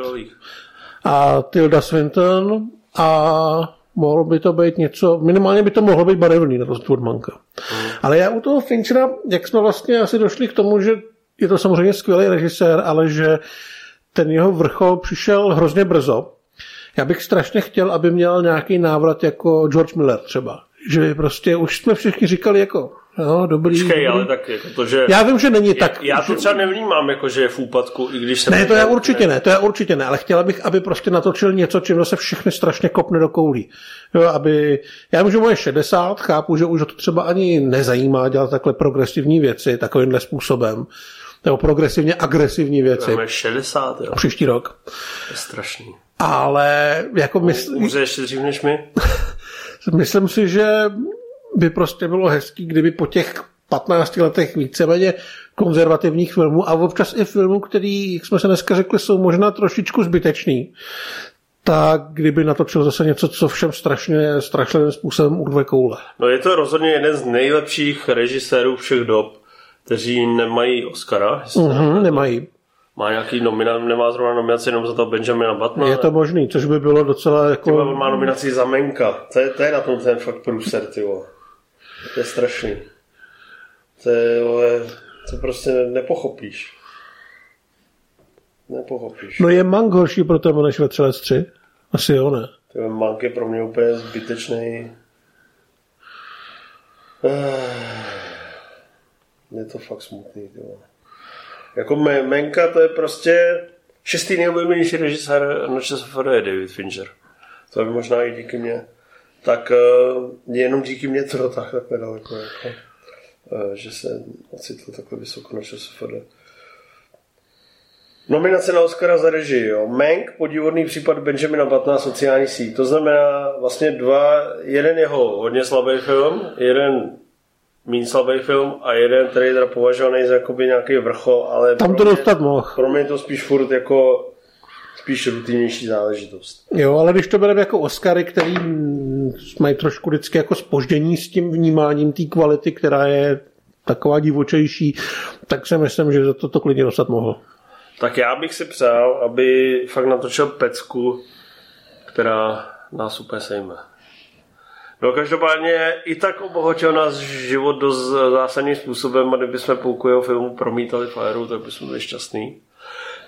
Protože to jsou vynikající snímky, jsou to snímky, které mají přesah, mají ukázku toho nejlepšího řemesla. Audiovizuálně nestárnou. Audiovizuálně jsou na, na prostý špičce a ukazují úplně to maximum, co v dané době šlo udělat. A to vlastně platí, platilo i u té zmizelí, že furt jako to byla úplná špička. Až ten Mank jako mi přijde, že kdyby prostě jsme se dozvěděli, že to režíroval nějaký George Clooney v současné formě, mm. aby jsme tomu vlastně úplně v klidu věřili a řekli si to spíš nudnější hodně. Tak, no, ale zároveň no, myslím si, že se nemusíme bát, že mu docházely nápady. Pořád se motá i třeba kolem seriálu, jako byly ty Mindhunters. Před lety startoval House of Cards, stojí za uh, Love, Death and Robots, takže myslím si, že těch nápadů v té hlavě bude ještě strašně moc, teď ještě z toho vybrat nějaký, který bude dobrý a ne černobílá podta Hollywoodu třicátých let. No a ty Mindhunters, ty vnímáš jak? Naprosto dokonalý. Já ten film miluju, no, ten seriál miluju. Já jsem hrozně nerad. Že nebude třetí řada? Sere mě to, myslím si, že bude někdy. Že prostě na tom Netflixu má fakt podle mě teďka dobrou pozici už jenom tím, že mu dali toho Manka, chystá pro ně toho Killera a je to podle mě přesně to, co on chce. On že... to zařízí, že to nemá takovou sledovanost, ne? Ne, ne, ne, on, on to zařízí sám s tím, že na to nemá čas. Jo? Jo, v tom je problém. A on mm, chystal nějakých, nějakých třeba čtyřicet projektů během kariéry, od kterých odešel z různých důvodů, ale často právě kvůli tomu, že měl někdo tendence mu mluvit do čehokoliv, což ne... Chtěli probrat a vůbec jsme se k tomu nedostali. Možná někdy. Možná někdy. Ale u toho Netflixu, kde oni ten dramaturgický dohled moc neřeší, což nás obvykle docela mrzí, tak si myslím, že pro ně to je ideální, že opravdu mu řeknou, hele, tady máš padesát milionů na ten film a bylo by hezký, kdyby byl hotový příští Vánoce. Takže si myslím, že tam bude mít natolik volnosti, aby si mohl dělat, co chce, ale nedivil bych se, kdyby po něm chtěli, hele, dva filmy ti odklepneme, ale pak třetí řadu těch Mindhunters, docela by se nám to hodilo. Takže doufám, že na to dojde. Zníš hrozně dobře. Máš jenom vysoko výšky. Já si myslím, že to je těma mýma sluchátkama. Ne, nás bude zase vyhejtovat, jsme to posrali. A na Netflixu teďka si asi bude chvilku dělat, co chce, tak doufám, že si bude dělat dobrý věci. No, tak jsme to projeli, snažili jsme se vám vynahradit to zklamání z našeho zvuku u Ridleyho Scotta. Teď asi doufám, že se do toho nepustíme, že během covidové covidové patálie se mi podaří sem někoho zlákat, mám nějaký vytipovaný lidi, ale... Byl jsem pozvaný hlavně, hlavně, hlavně proto, že nikdo slavnej prý nemůže, tak mám přijít já. Ty jsi slavnější než oni. Já vím, že jo, ale já jsem taky strašně skromný. Seš, seš, ale seš prostě v jádru dobrý člověk. To nikomu neříkej. Máš v sobě tu porci hoven, kterou sobě máš, tak máš na standardě kvalitě. Děkuju. Máš sobě trošku víc vody. Děkuju, děkuju. Tím zastříl jsem o tebe, já jsem v životě neslyšel. Že máš sobě kvalitnější hovna? No. No, to určitě máš. Takže děkuji za pozornost, doufám, že jsme neupadli do... Uh, jsme neměli takovou tu tendenci, jako ten Fincher, víš, že jako chytneš ten švůk a dynamiku na konci a teda na začátku a pak už jenom jdeš k Menkovi. Ale třeba ne. A jestli jo... Já si myslím, že se držíme třeba minimálně u toho Zodiaka a Panic Room, že to je v pohodě. Jestli jo, tak si trhněte nohou, nedlišný bastardi. Teď už jsme na to Benkovi, no. Podporujte, podporujte nás na Patreonu, hrozně si toho vážíme.